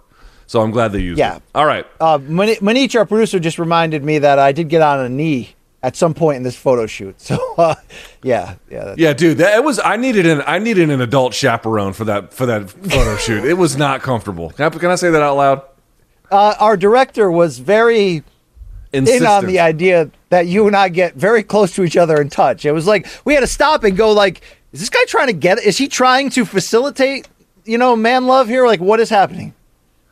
Yeah, and I was like, dude, we're not fucking. I mean, I know you want us to, and that's cool if you want to do that, but I, I'm not banging BC. It's not going to happen. Okay, uh, not not without money. All right, let's go to at Greg Leach Not, ninety. not with that haircut, at least. Yeah, all right. Not with that. BC's like, you think I'm going to fuck you with that smile, Luke? No chance. All right. From Greg Leach 99. Has Luke watched the Four Kings docu series yet? I've seen part of it. If Yeah, yes, look, there's which- a lot of good shit on Showtime app that you won't watch. What the hell? No, it's not. It's not even about. No, no, no, no. I, I have. Dude, please, please don't misunderstand me. The last month in my life has been a little bit difficult. You know about this because I texted you about it. My kid had to go to the ER, and it was a whole fucking thing. And then my pet And, died. and- R.I.P. Booger. Look, R.I.P. Booger. Okay. Yeah, yeah. My my my my, my awesome cat died, which you know has been kind of devastating here in the house, and Absolutely. it's just been a weird. So I lost track of this a little bit, but yes, I want to 100 percent get back on track. And to your point, BC, we had this very conversation with Ben Folks in Vegas. You open up that Showtime app, man, and there is a fucking wonderland of content. Have you finished the entire series? Yeah. Oh, I watched this in in in like a two day span on the road when uh when the great Showtime PR folks gave me that early stream. This thing is fan freaking taxes. You know the same way that that Last Dance Michael Jordan documentary just took a subject which we already know we love. How can you get it wrong? And just elevated it to another level. I mean, seriously, that that doc that Jordan docu series was insanely great. This has that same feel in its own way, Luke. The way the director uh, tied it tied in the politics and the of the current events of the of the time frame in the early 80s with the fights and the nationalities of the fighters it it was brilliant and then Luke just to, just alone to just revisit these fights remember these these great four fighters fought each other nine times total in a 10 year span. Just to revisit because although we know we all know like you know the the the war hagler hearns we all know uh, leonard hagler we all know a lot of these. Sometimes you for, forget about like the Leonard Hearns rematch, the one that was a draw that, that Tommy Hearns kind of got robbed, which was a great fight between them when they were kind of getting washy. And we forget some of these other chapters and certainly the stories behind them. This was brilliant. Uh, our Showtime friends like Al Bernstein and Steve Farhood were great on it, but Teddy Atlas was on this. And look, he's like the soundtrack to this. That- He was fantastic as the talking head in this one. That's crazy. Nine times in 10 years is. Dude, I mean, dude, like, that we, we're just trying to get Spence and Crawford to fight once. We're trying to get, know. you know, Ryan know. Garcia and all these other young lightweights to fight nine times in 10 years. And Luke, each of the fights were like record breaking pay per view buys, record breaking purses. Like, these were stop traffic events in the sporting world and sometimes beyond the sporting world. Like, the reminder of how good not that long ago about you know how great when boxing was still freaking front page news, not just twice a year for Mayweather or Canelo, like you know every couple months. I mean, damn, Luke, if we now I grew up in that, so that's what made me the foundations of me as a fan, and I and I. I, I thank the lucky stars that I did grow up in that, but imagine if we could have that right now, Luke. Imagine if we could have that shit right now. Steak for dinner every night. Livers are, are safe and happy and healthy. I mean, come on, bro. I know. Come on. I know. Uh, all right. From Alan EK, Alan Eck, however you want to pronounce it. Who would you say faced a higher level of competition in the first 10 UFC fights? Khabib or Islam? So let me read you, BC, what you think. Yeah, here are let's the- Islam's here are Islam's first for the audience's sake as well. Leo Kuntz, this is this is uh this is for Islam Makhachev. Leo Kuntz, Adriano Martins, where he got KO'd. Chris Wade, Nik Lentz, Gleison Tibau, Kajan Johnson, and then it picks up a big level. Arman Tsarukyan, who I think is also a future title contender. Davi Ramos, Drew Dober, and then Thiago Moises. For Khabib, his first 10 would be Kamal Shalorus, uh, Gleison Tibau, Thiago Tavares, Abel Trujillo, Pat Healy, Rafael Dos Anjos, Darrell Horcher, Michael Johnson, Edson Barboza, Al Iaquinta. I'm going to go with Khabib. I got to go with Khabib, and that, that trail end of that was was great. And then people also forget people forget the RDA fight for some reason. When when Khabib before the knee injury beat the bags off RDA, just beat Yep. the living shit out of RDA, and that was before that. I mean, dude, okay for for all the lament we can have about Khabib retiring right when he figured out how to be pound for pound best and brilliant. And for the fact that the injuries and the Ferguson saga, like we didn't get to see Khabib against everybody we wanted. Everyone realizes that.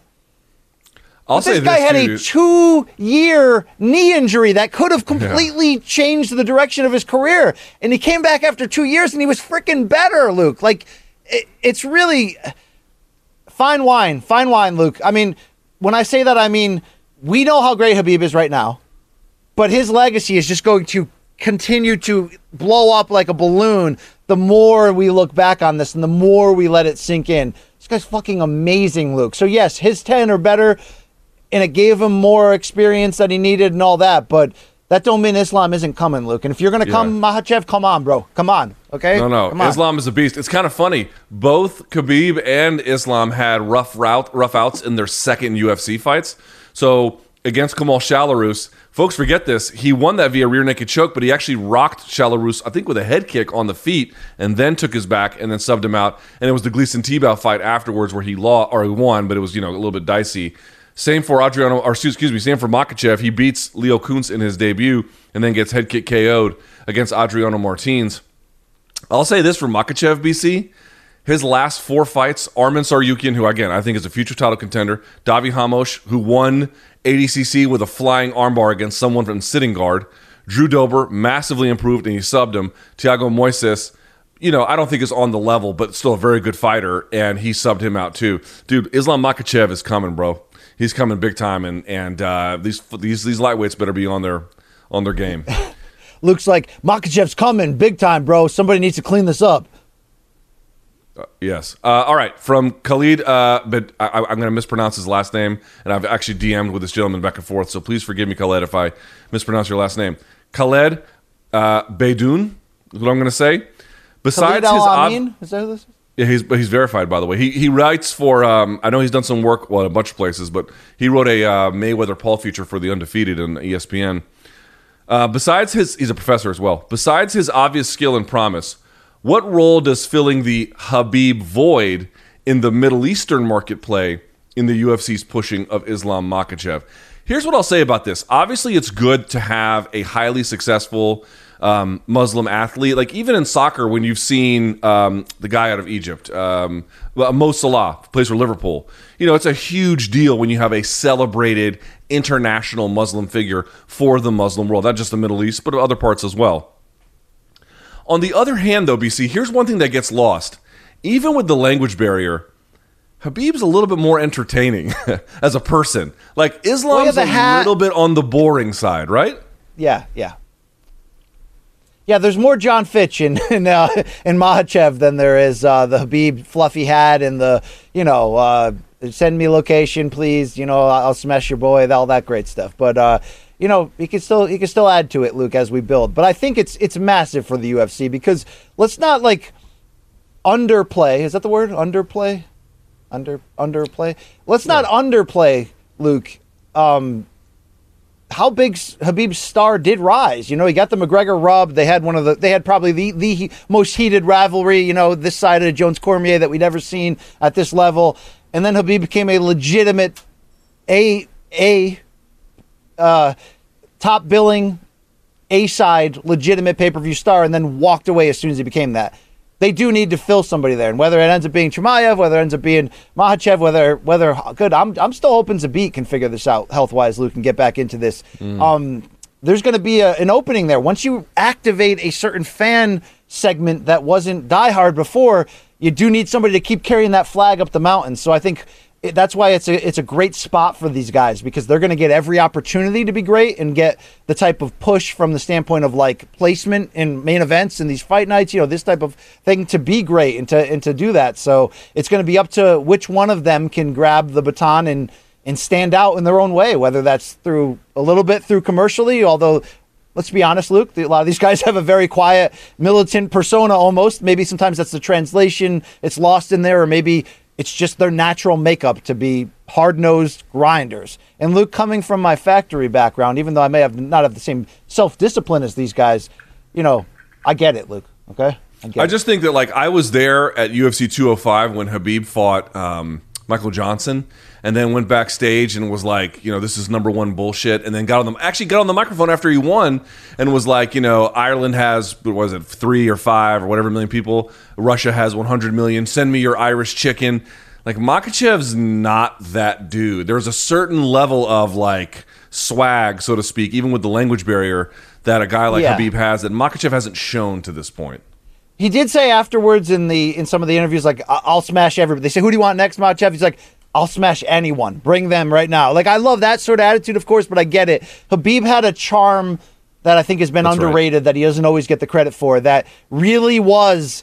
You know, Madison Avenue, they really could have done more. Like, could you imagine? And Khabib's not dead, first of all. And he's still got a very public role now transitioning to the coaching. And by the way, it warmed my heart to see coaches cam on Khabib and him celebrate. Like, you know, I love hearing him in the corner. I love all of that. But he almost had this like marketability. Like I could have imagined Khabib had he still fought, and let's say he fought McGregor again, and he just became a bigger crossover star. Him doing like commercials for shit, Luke. Like seriously, like he's got that fun sort of like you know, goofball, almost triple G goofball type of thing going on where it's like, it, it, this guy's great. Um, so I hope somebody can BC, let me ask you, in terms of public personality and how jovial and and whatnot, is there anything to the comparison? Again, ga- forget the games, just like their personalities and how social they are, between what Floyd is to Tank Davis and what Khabib is to Islam Makhachev. That's a great call. That's a great call because certainly UFC and these fighters are benefiting already from these guys being considered Khabib's boys. There's no question. And yes, that is the same way as when Floyd did this for Gervonta, when he used to do this for Badu Jack, or even Errol Spence. Floyd was, even though Floyd doesn't directly promote Errol Spence from the beginning, he's been putting his arms around him after fights and saying, like, this is the guy. Yeah, that matters. That gives you an extra stamp of credibility. So Khabib's playing a very key role here. And did you see Dana the other day, Luke? It came out that he sat down with Khabib once more and tried to give him an offer he couldn't refuse, and Khabib refused it again, man. Right. Yeah. Right. Good, good thing he left us on pins and needles on that time where it's like, what's Khabib's decision? Okay. Yeah. All right. Neither here nor there. One more of these, BC, uh, from uh, from Nick Lauzon. Like, is this one of the Lauzon brothers that I'm not aware of? I know Joe and Dan. Um, Is this like the black think- sheep of the. Yeah. Maybe. Do you think Dustin Poirier deserves more respect than he is getting slash has gotten, considering he has beaten a former UFC, Bellator, or WEC champ in six of his last eight fights? BC. Yeah, we- we're not. We don't deserve Dustin Poirier in just about every category. Seriously, like uh, what we talked about just in the past week. His response, just personally as a man, to all that shit Conor was doing, whether I like some of that raw, dirty shit from Conor or not. I mean, good God, like Dustin Poirier is like the poster boy. Like he's the Jerry West logo right now. He is like all America do right. You know what I mean? Yes, he does not deserve anything bad said about him, and he is not because he doesn't have the same personality as Conor, and because Conor dominates the storylines in their last two fights. We haven't even properly given Dustin credit for his ability, for his resume, for his just being a great freaking guy with the charity and all that. We, we throw it in there like sprinkling loop, but we don't make it the lead story. Why? Because you know people the rare the rare freaks like McGregor tend to dominate the storylines for all the right reasons, but um, what Poirier is doing resume wise without having even won the full championship. That's why I said coming into this last fight, like had he come out there and just dominantly, you know, destroyed a healthy Conor, it's like he may already be the second greatest lightweight in history and he's never won the belt, Luke. Like his resume the last really what is he now? 12 and 2 since the first loss to mcgregor since moving back up to lightweight? He's 12 and 2 and with the names he's beaten like holy freaking crap. Like he should have been champion with you know four or five title defenses. It just so happened he shared this era with khabib. No harm done. He lost khabib. But he's done everything else perfect luke It was funny. I did some radio following uh, some sports radio stations here and uh, following the fight with McGregor. And I remember the guys were asking me, like, oh, well, Poirier's obviously better than McGregor. And, you know, there's a debate to be had about that, certainly. But they didn't seem to understand how good he was. And I was trying to explain to them on, like, sport. Whenever I go in these, like, you know, places that don't really talk MMA, I always try to give them analogies so they can understand. I don't know if this one works either, but if you just imagine that, like, okay, Poirier has those two losses. One was Michael Johnson, and one was um, uh, Khabib Nurmagomedov. The Johnson one is yes, it counts, it's legit, but you wouldn't pick Johnson to win in a rematch. You would definitely pick Khabib to win in a rematch. And so I was trying to explain to them, it's like, okay, if Khabib is, you know, something like Tom Brady, that doesn't mean every other quarterback after him is some shit. It's like, dude, Poirier is like an Aaron Rodgers, man. Like he's a fucking really good, really, really, really crazy high level fighter. So for McGregor to, I was trying to explain, like for McGregor to lose to that guy, okay, McGregor's not the best in the division anymore, but he's you're not losing to some chump, man. You're losing to a guy who's exceedingly talented. But I do think BC that as long as Poirier doesn't win the weight class belt, we're going to deal with this. Conversely, I think if he does win the weight class belt, all the things that we're talking about are going to synthesize finally into like a you know a crystallizing moment where everybody understands what this guy is made of. But we're not there yet. Yeah, let's do that. And and, and look, I, I do apologize that because I tend to love trash talk and ridiculousness that pundits like me don't don't do enough to stop and say Poirier's everything like a man should be in terms of the public persona that he shows in these situations. I don't know what he's like in his real life. I'm sure he's a great dude, but like, you know, you want to if you if your kids watch MMA and you're like, who do you hope they be like? Dustin Poirier. You know? All right, BC. Well, with that out of the way, it's time for we watch elder abuse and um, people lighting farts on fire. Yeah, look, look. There's no other segment in the world like this. You know, that's why people tune in on Mondays for for the shit that they haven't seen, whether they've seen it or not. They need to see it again with your soundtrack behind it. It's the good, the bad, the ugly, the highs and lows, and in between in combat sports and beyond. Luke, we call this. Have you seen this shit? Oh God. Ow, ow! I shit my pants. Uh, UFC Fight Night in Las Vegas, Luke. I said this coming in. I said it before. I'll say it once more. Welterweight Daniel Rodriguez, D Rod, is just fun to watch. Luke, he's he's all tatted up in like almost the jail variety, but he delivers beatings. He kicked the shit out of Preston Parsons in, in round three there, Luke, and finished him. Um, he's almost like growing as an action star in my mind. How do you like him as an actual fighter up to this point? I mean, it wasn't his fault that the guy he was fighting was coming on a last minute notice, but every time this guy's been asked to perform, he basically does. Um, I think highly of him. I think he's got good stand up. He's got a good mind for it. Um, he's well trained. Yeah, I think this is definitely a prospect to pay attention to. He fights nasty too. I kind of like that. It was it was great stuff. All right, Luke Yeah. Strawweight, Amanda Lemos, 35 second finish of Montserrat Ruiz. Dude, the announcers were playing it up, practice. Luke, that she's coming in the strawweight division. Do you have that same feeling after this? Oh yeah, dude. I mean, Montserrat. This was she got tuned up in this one, and you notice uh, people were complaining about the stoppage, and I didn't think the stoppage was as clean as it could have been. But I'll say this: you didn't see Conejo say anything about it. she she just took the L. She was like, yeah, yeah, maybe that probably came to an end when it should have. Dude, Lemos Lemos was going to end her one way or the other. They saved her a beating. Yeah, hell of a finish there. Uh, we mentioned Billy Q did get the late stoppage there in the third round against Gabriel Benitez. Largely dominated Luke despite taking some big shots himself. Look at the finish here from back mount, as you were mentioning early in the show. It's rare that you see this, but Luke, he was just like little brothering him. Yeah, you see it from back mount, which is to say, you see it when someone is on the other one's back, but they're both facing the mat. What you don't Right. see is when someone has the back and then their back is on the mat. That is unheard of. Ooh, I didn't even realize that the fadeaway there from Billy Q was like, uh, it was, uh, you know, put it up in the air right there. It was a little Sh- Sugar Sean esque, right? Uh, I, I, I missed it. I was trying to look into the camera. Oh, his celebration was the we go. basketball fall away. Let's see. Oh, Kobe. R.I.P. Luke, girl dad like yourself. All right. We'll forget about Colorado. Let's keep it going here, Luke. UFC uh, Bellator 262 from the Mohegan Sun. Tyrell Fortune in this co-main event. Luke took care of Matt Yeah. Mitrione. Unfortunately for Meathead, it was this takedown that caused another headbutt. It's the same. He had lost to Tim Johnson largely because of that headbutt that hurt him. Luke, uh, you heard Meathead after. He was not happy, dude. This Yeah, is he this is a tough way to go out. Yeah. I feel bad for him. It's not Tyrell Fortune's fault. You know, you could say it's Matt Mitrione's fault for ducking into him, but he was just trying to. It's no one's fault, really. It's just his really, really bad luck. I felt bad for Matt Mitrione because, listen, man, the guy had to do a media cycle, and the guy who we made fun of on Friday's show for asking the terrible question, he actually hit us both up. He seems like a good dude. He realized he didn't ask a good, a good question, you know. But okay, so you're Matt Mitrione. You know you're what 43, 44. You're doing media days, and they're asking about your losing streak. You know you have a losing streak. You know it hasn't been the same, and there's been like COVID and delays and injuries and everything else. He finally gets out there, and then within 30 seconds, he fucking gets headbutted in a terrible way, and then loses the fight. I mean, you know, it, it's got to be frustrating, and you heard it in his voice. I felt really bad for Matt Mitrione. I hope, I hope there's a chance for him to get back out there, and, uh, and maybe not against Tyrell Fortune, but you know, show win or lose. I think what he's just looking for, BC, is what a lot of fighters want is just a chance to prove what they can do at this point. Um, I hope he gets it.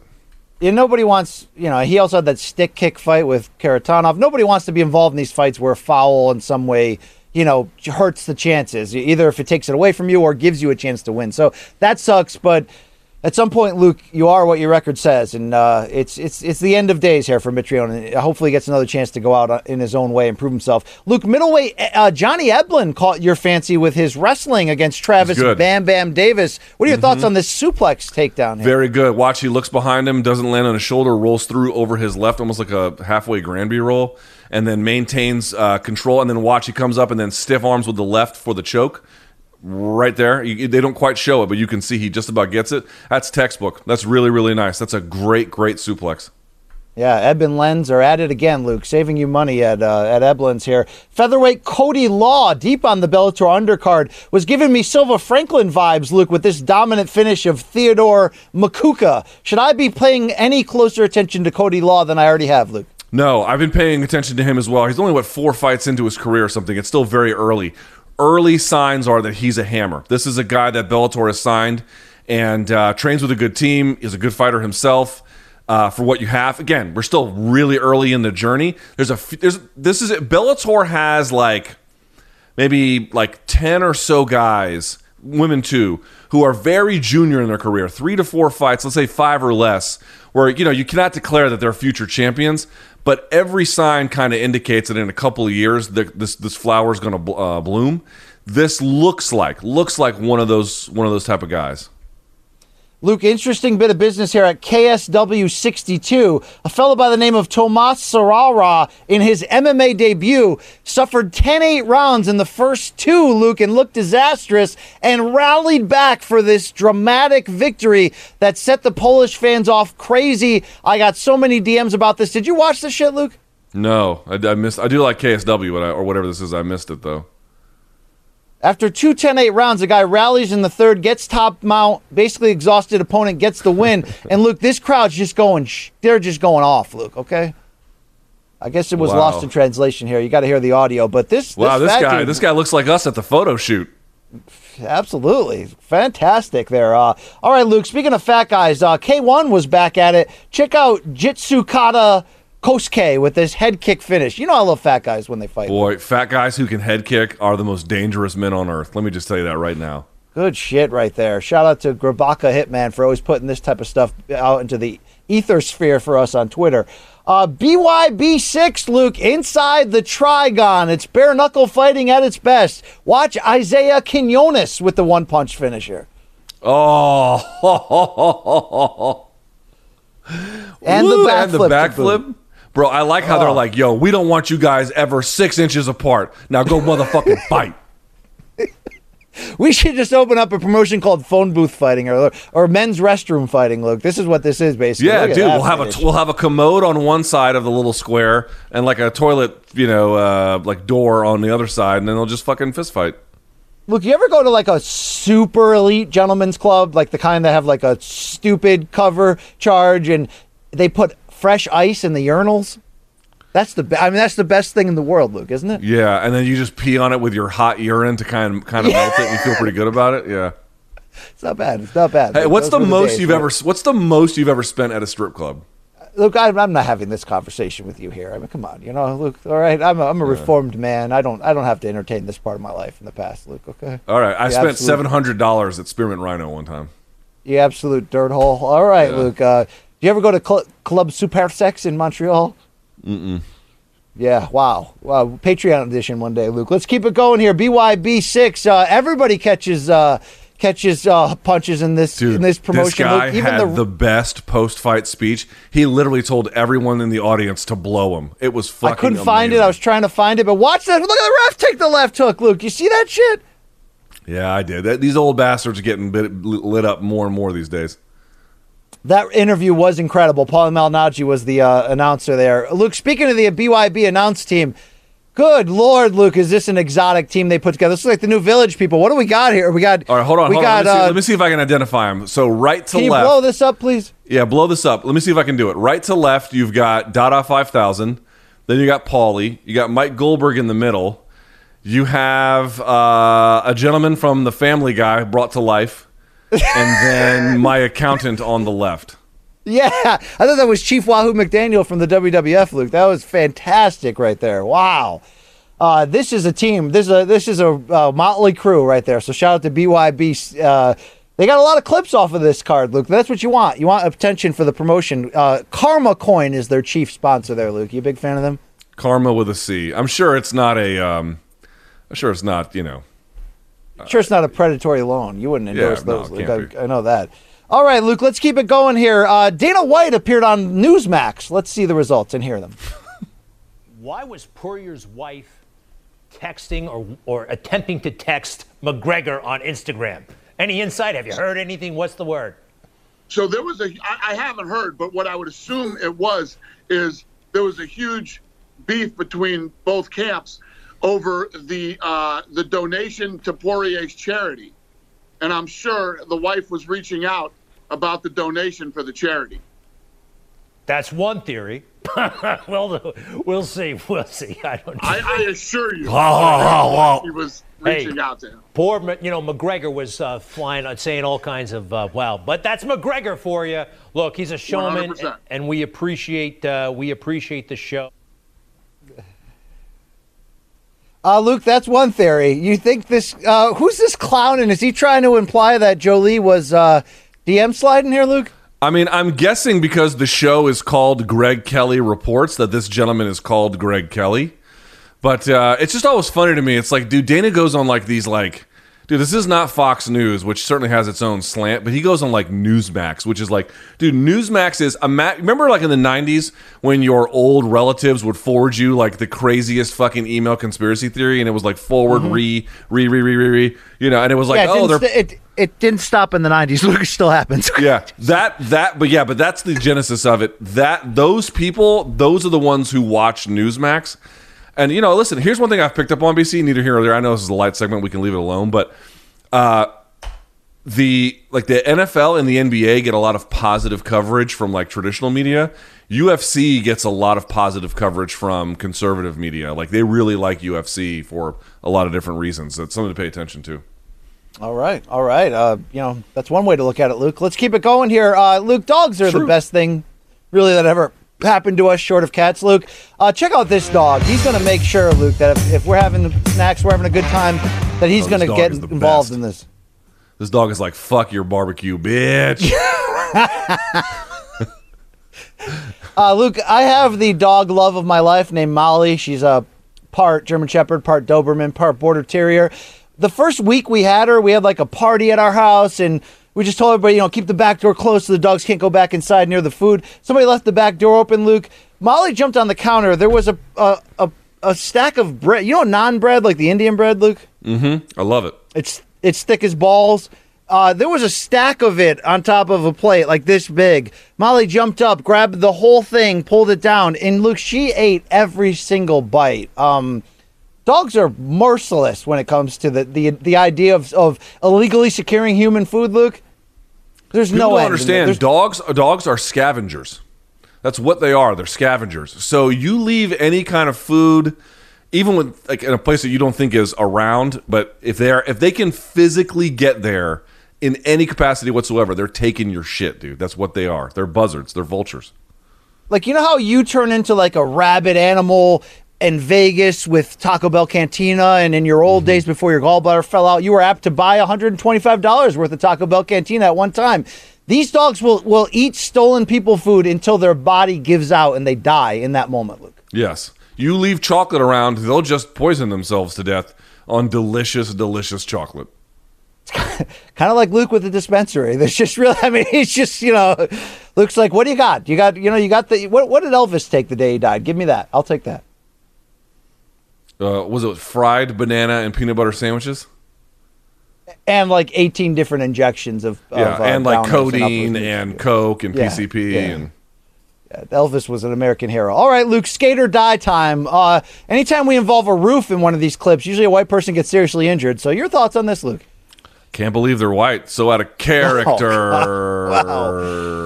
Excuse me while I kiss the ground here, uh, Jimmy. Wow, that is that is incredible. All right, uh, if you're going to do it off the roof, you might as well do it off a bridge, Luke. Oh God. I'll, I'm a, I'm gonna show Tony Hawk what to do here. I like how he's measuring it. Or she? What is this? I can't. I can't see. It looks like a hipster male, I think. Oh Luke. fucking Jesus Christ! You got balls though to try to pull this off. Okay, Yeah. big by the way, I don't know the race of this person. Yeah, can you stop Asian hate already there, Luke? Uh, Dana White's not doing that. I'll tell you that much. All right, that was a funnier bit. Shit, that thing opened up at the last minute, man. Good lord. Good God. All right, Luke. Uh, you got to watch where you're going these days. Uh, check out this lady. She's got to get out of the tanning booth quickly, Luke. Is there a car that's going to crash into it? Yeah. Oh, God. Oh, my God. It's. Oh, that's. that's I like how the lady behind the counter sees it and then doesn't do anything about it. Watch. Oh. And then she's like, "Oh, you know All what? I'm gonna finish. I'm, I'm gonna finish this order to Papa John's. Fuck these Uh, hoes." you, Luke, day drinking gone wrong. Again, you got to watch where you're going. Check out this guy. Probably a big soccer fan, Luke. You know, just got out of the pub and just got put down again. Oh, Yeah, hey, it's always a good idea to drink a lot of booze and then go play Frogger with your life. All right, uh, Luke. Speaking of monstrosities, check out this young hooper. This female is only 14 years old. I say I monstrosity in a good four. way. She's seven foot four. God bless her, Luke. And look at the domination of middle school basketball. Who else wants some of Debo. Luke? Oh, come on. I mean, look, this is just this is like you just playing with your daughter right now. Just I mean, you're just you're just tipping the ball to your son. I mean, this is great. Yeah, you know, she's got a future in, in, in pro basketball. She may not even be any good. Does she have to be? She's going to be nine feet fucking tall. Who cares? Yeah, wow. And she's built too. I mean, she's gonna be a problem in the post if she's got any kind of touch to her game, Luke. So hopefully she can keep the train on the track. I mean, Yao Ming was great in bursts, Luke, but it's hard when somebody's that big and strong to for that frame to hold it. You know, Luke. It's, it's a it's a cruel it's a cruel world we live in. All right, let's keep it going, Luke. It's time to. uh Let's check in on Tyron Woodley as trainer Pedro Diaz from Miami put out this video of Tyron on the mitts. Luke, he's he's getting pretty good, dude. Listen, Tyron's a real fighter. You can say whatever else you want about him. You can talk about the losing streak. You can talk about where he's at, and those are all real things. But what you can't take away from the guy is he's a real athlete and a real fighter. And uh, what I'm telling you, dude. This like pro bout with Jake Paul, like I, I feel very differently about it than I feel about the Logan Paul Mayweather fight, which was sort of like a silly little thing. This is definitely higher stakes for me. August 29th, Showtime pay per view, Cleveland. Luke, I hope you and I are at that Rock and Roll Hall of Fame. I'm about, I'm Yeah, about me to too. spend That'd the be whole fun. day there. That'd be. You know why I want to go because the flight from DC to Ohio is not very far, so I don't mind. Oh, great, great. So it's it suits you, you old old ass. Uh, Luke, it's time to Old rate that tat. Okay, let's rate that tat. Here's a uh, a thigh tattoo. Uh, your thoughts on this? Um, it's pretty good. It's pretty good. Um, it's very good actually.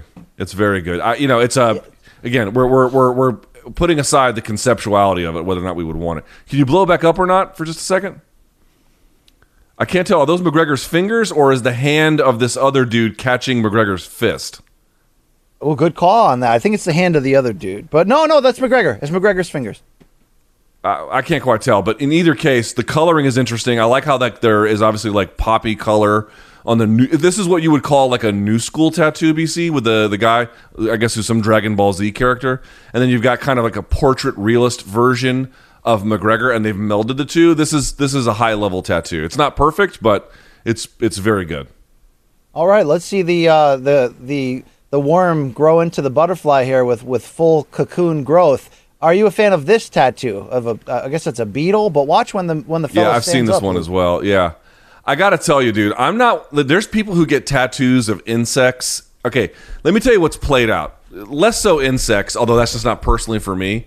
If you get a lion and a and like a clock and like a crown tattooed on your arm, you're a fuck boy. That's that's kind of what you are. This one is not that territory, but it's like, dude, you want to get fucking insects tattooed on you? I mean, you know, to each his own or whatever, but I, I, I, it's not it's not for me. Yeah, real real real G's get the flag of the of the city they live in on their on their forearm, Luke. You know, I, I'm not asking you to like that either. I don't think that's for everybody. But uh, again, this person that would tell me to fuck off It's not for Jared Hurd. It's not for Jared Hurd. I'll tell you that yeah, much. I couldn't believe he didn't. I was like, dude, what the fuck? Okay, whatever. Sorry. All right, Jared. speaking of UFC lightweights, Luke, did you see Charles Oliveira went down to Yonkers, New York, to the fa- world famous Yonkers Raceway and won himself a harness race, Luke? Is this ethical?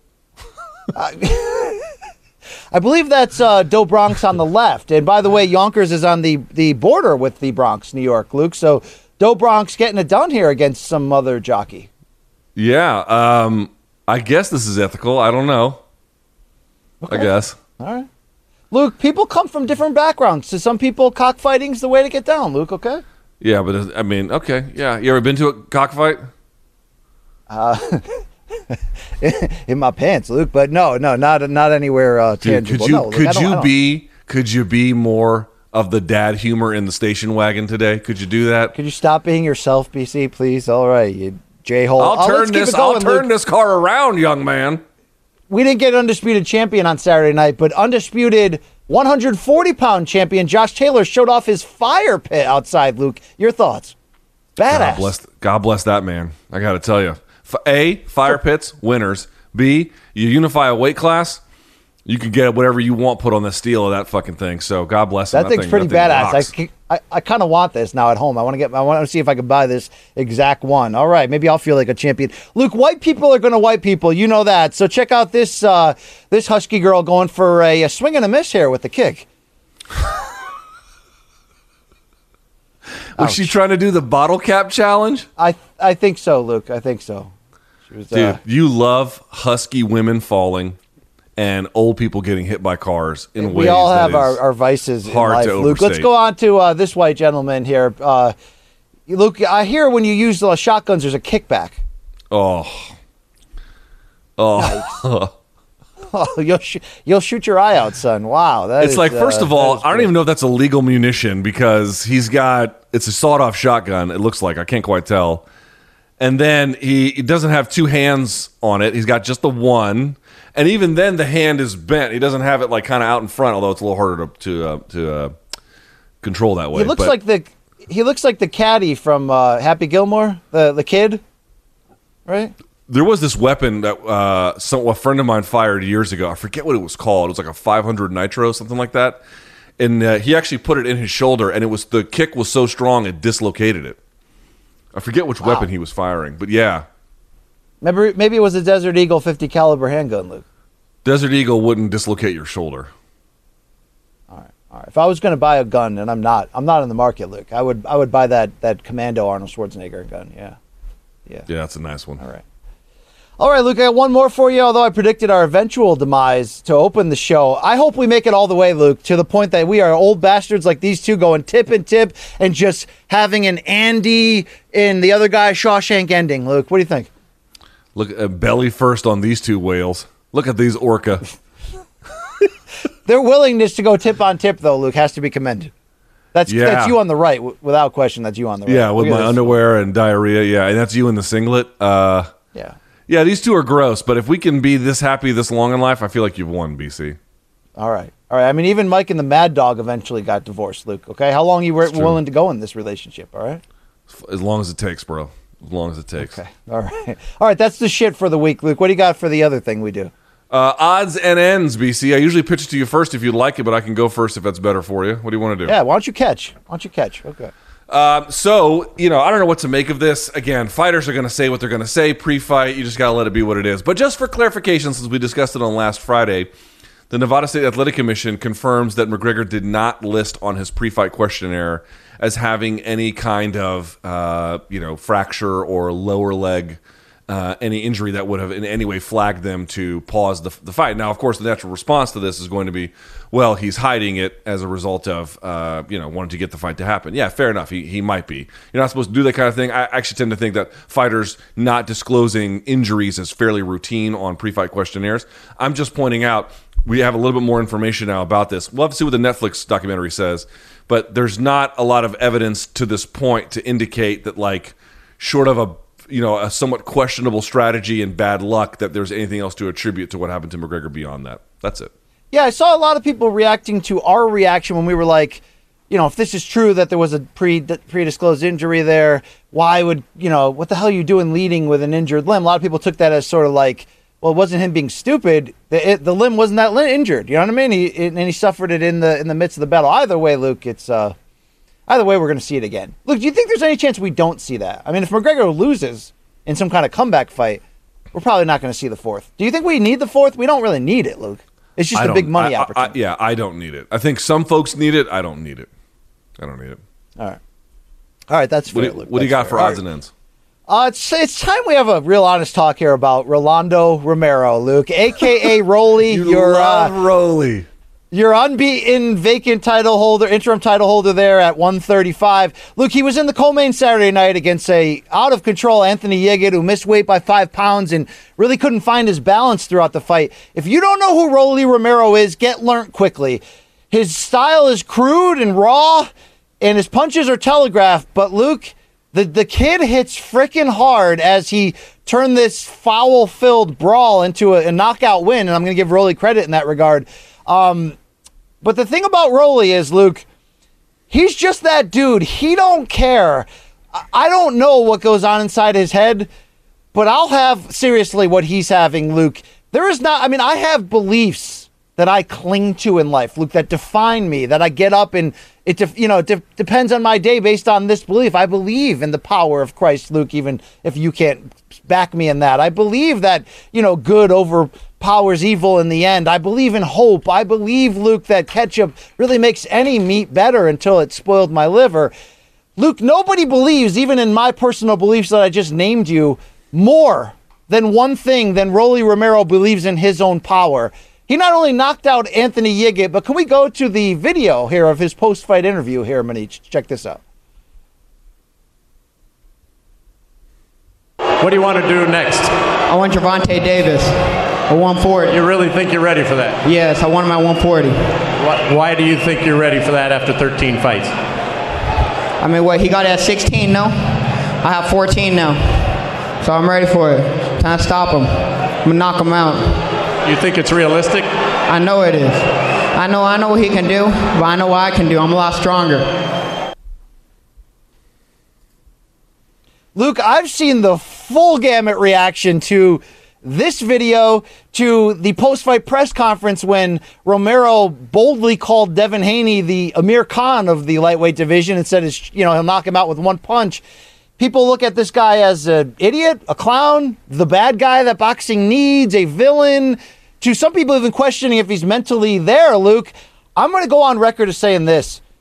We need more guys willing to play this role. I am all in on the Rolly Romero experience. Luke, it appears to be a little misguided since his style is crude as all hell, but this kid's power is for real, and his personal chutzpah is at a is at a nuclear next level, Luke. Again, it could be very misguided for him to say, "Hey, G- Gervonta, meet me at 140, bro. Meet me in Temecula. Let's do this thing." But I will be front row trying to find out what that looks like.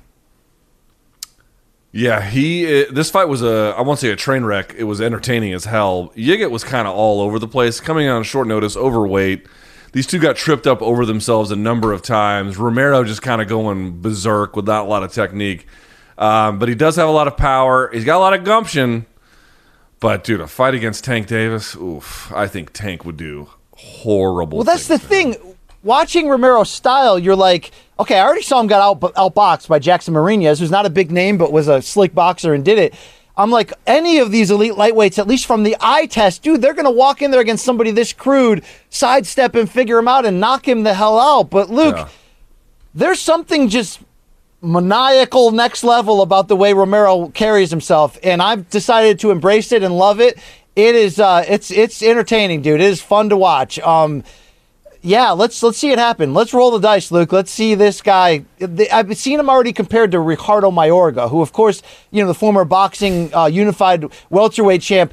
While certainly we look at Mayorga as one of the greatest, most ridiculous trash talkers of all time, peak Mayorga, Luke, was so awkward and orthodox and just came after you that a lot of guys, including the great late Vernon Forrest, got tricked up and caught into a war with him, and they got knocked out. I mean, could you imagine Rolly against Ryan Garcia, Haney, Teo, Gervonta, any of these guys, dude?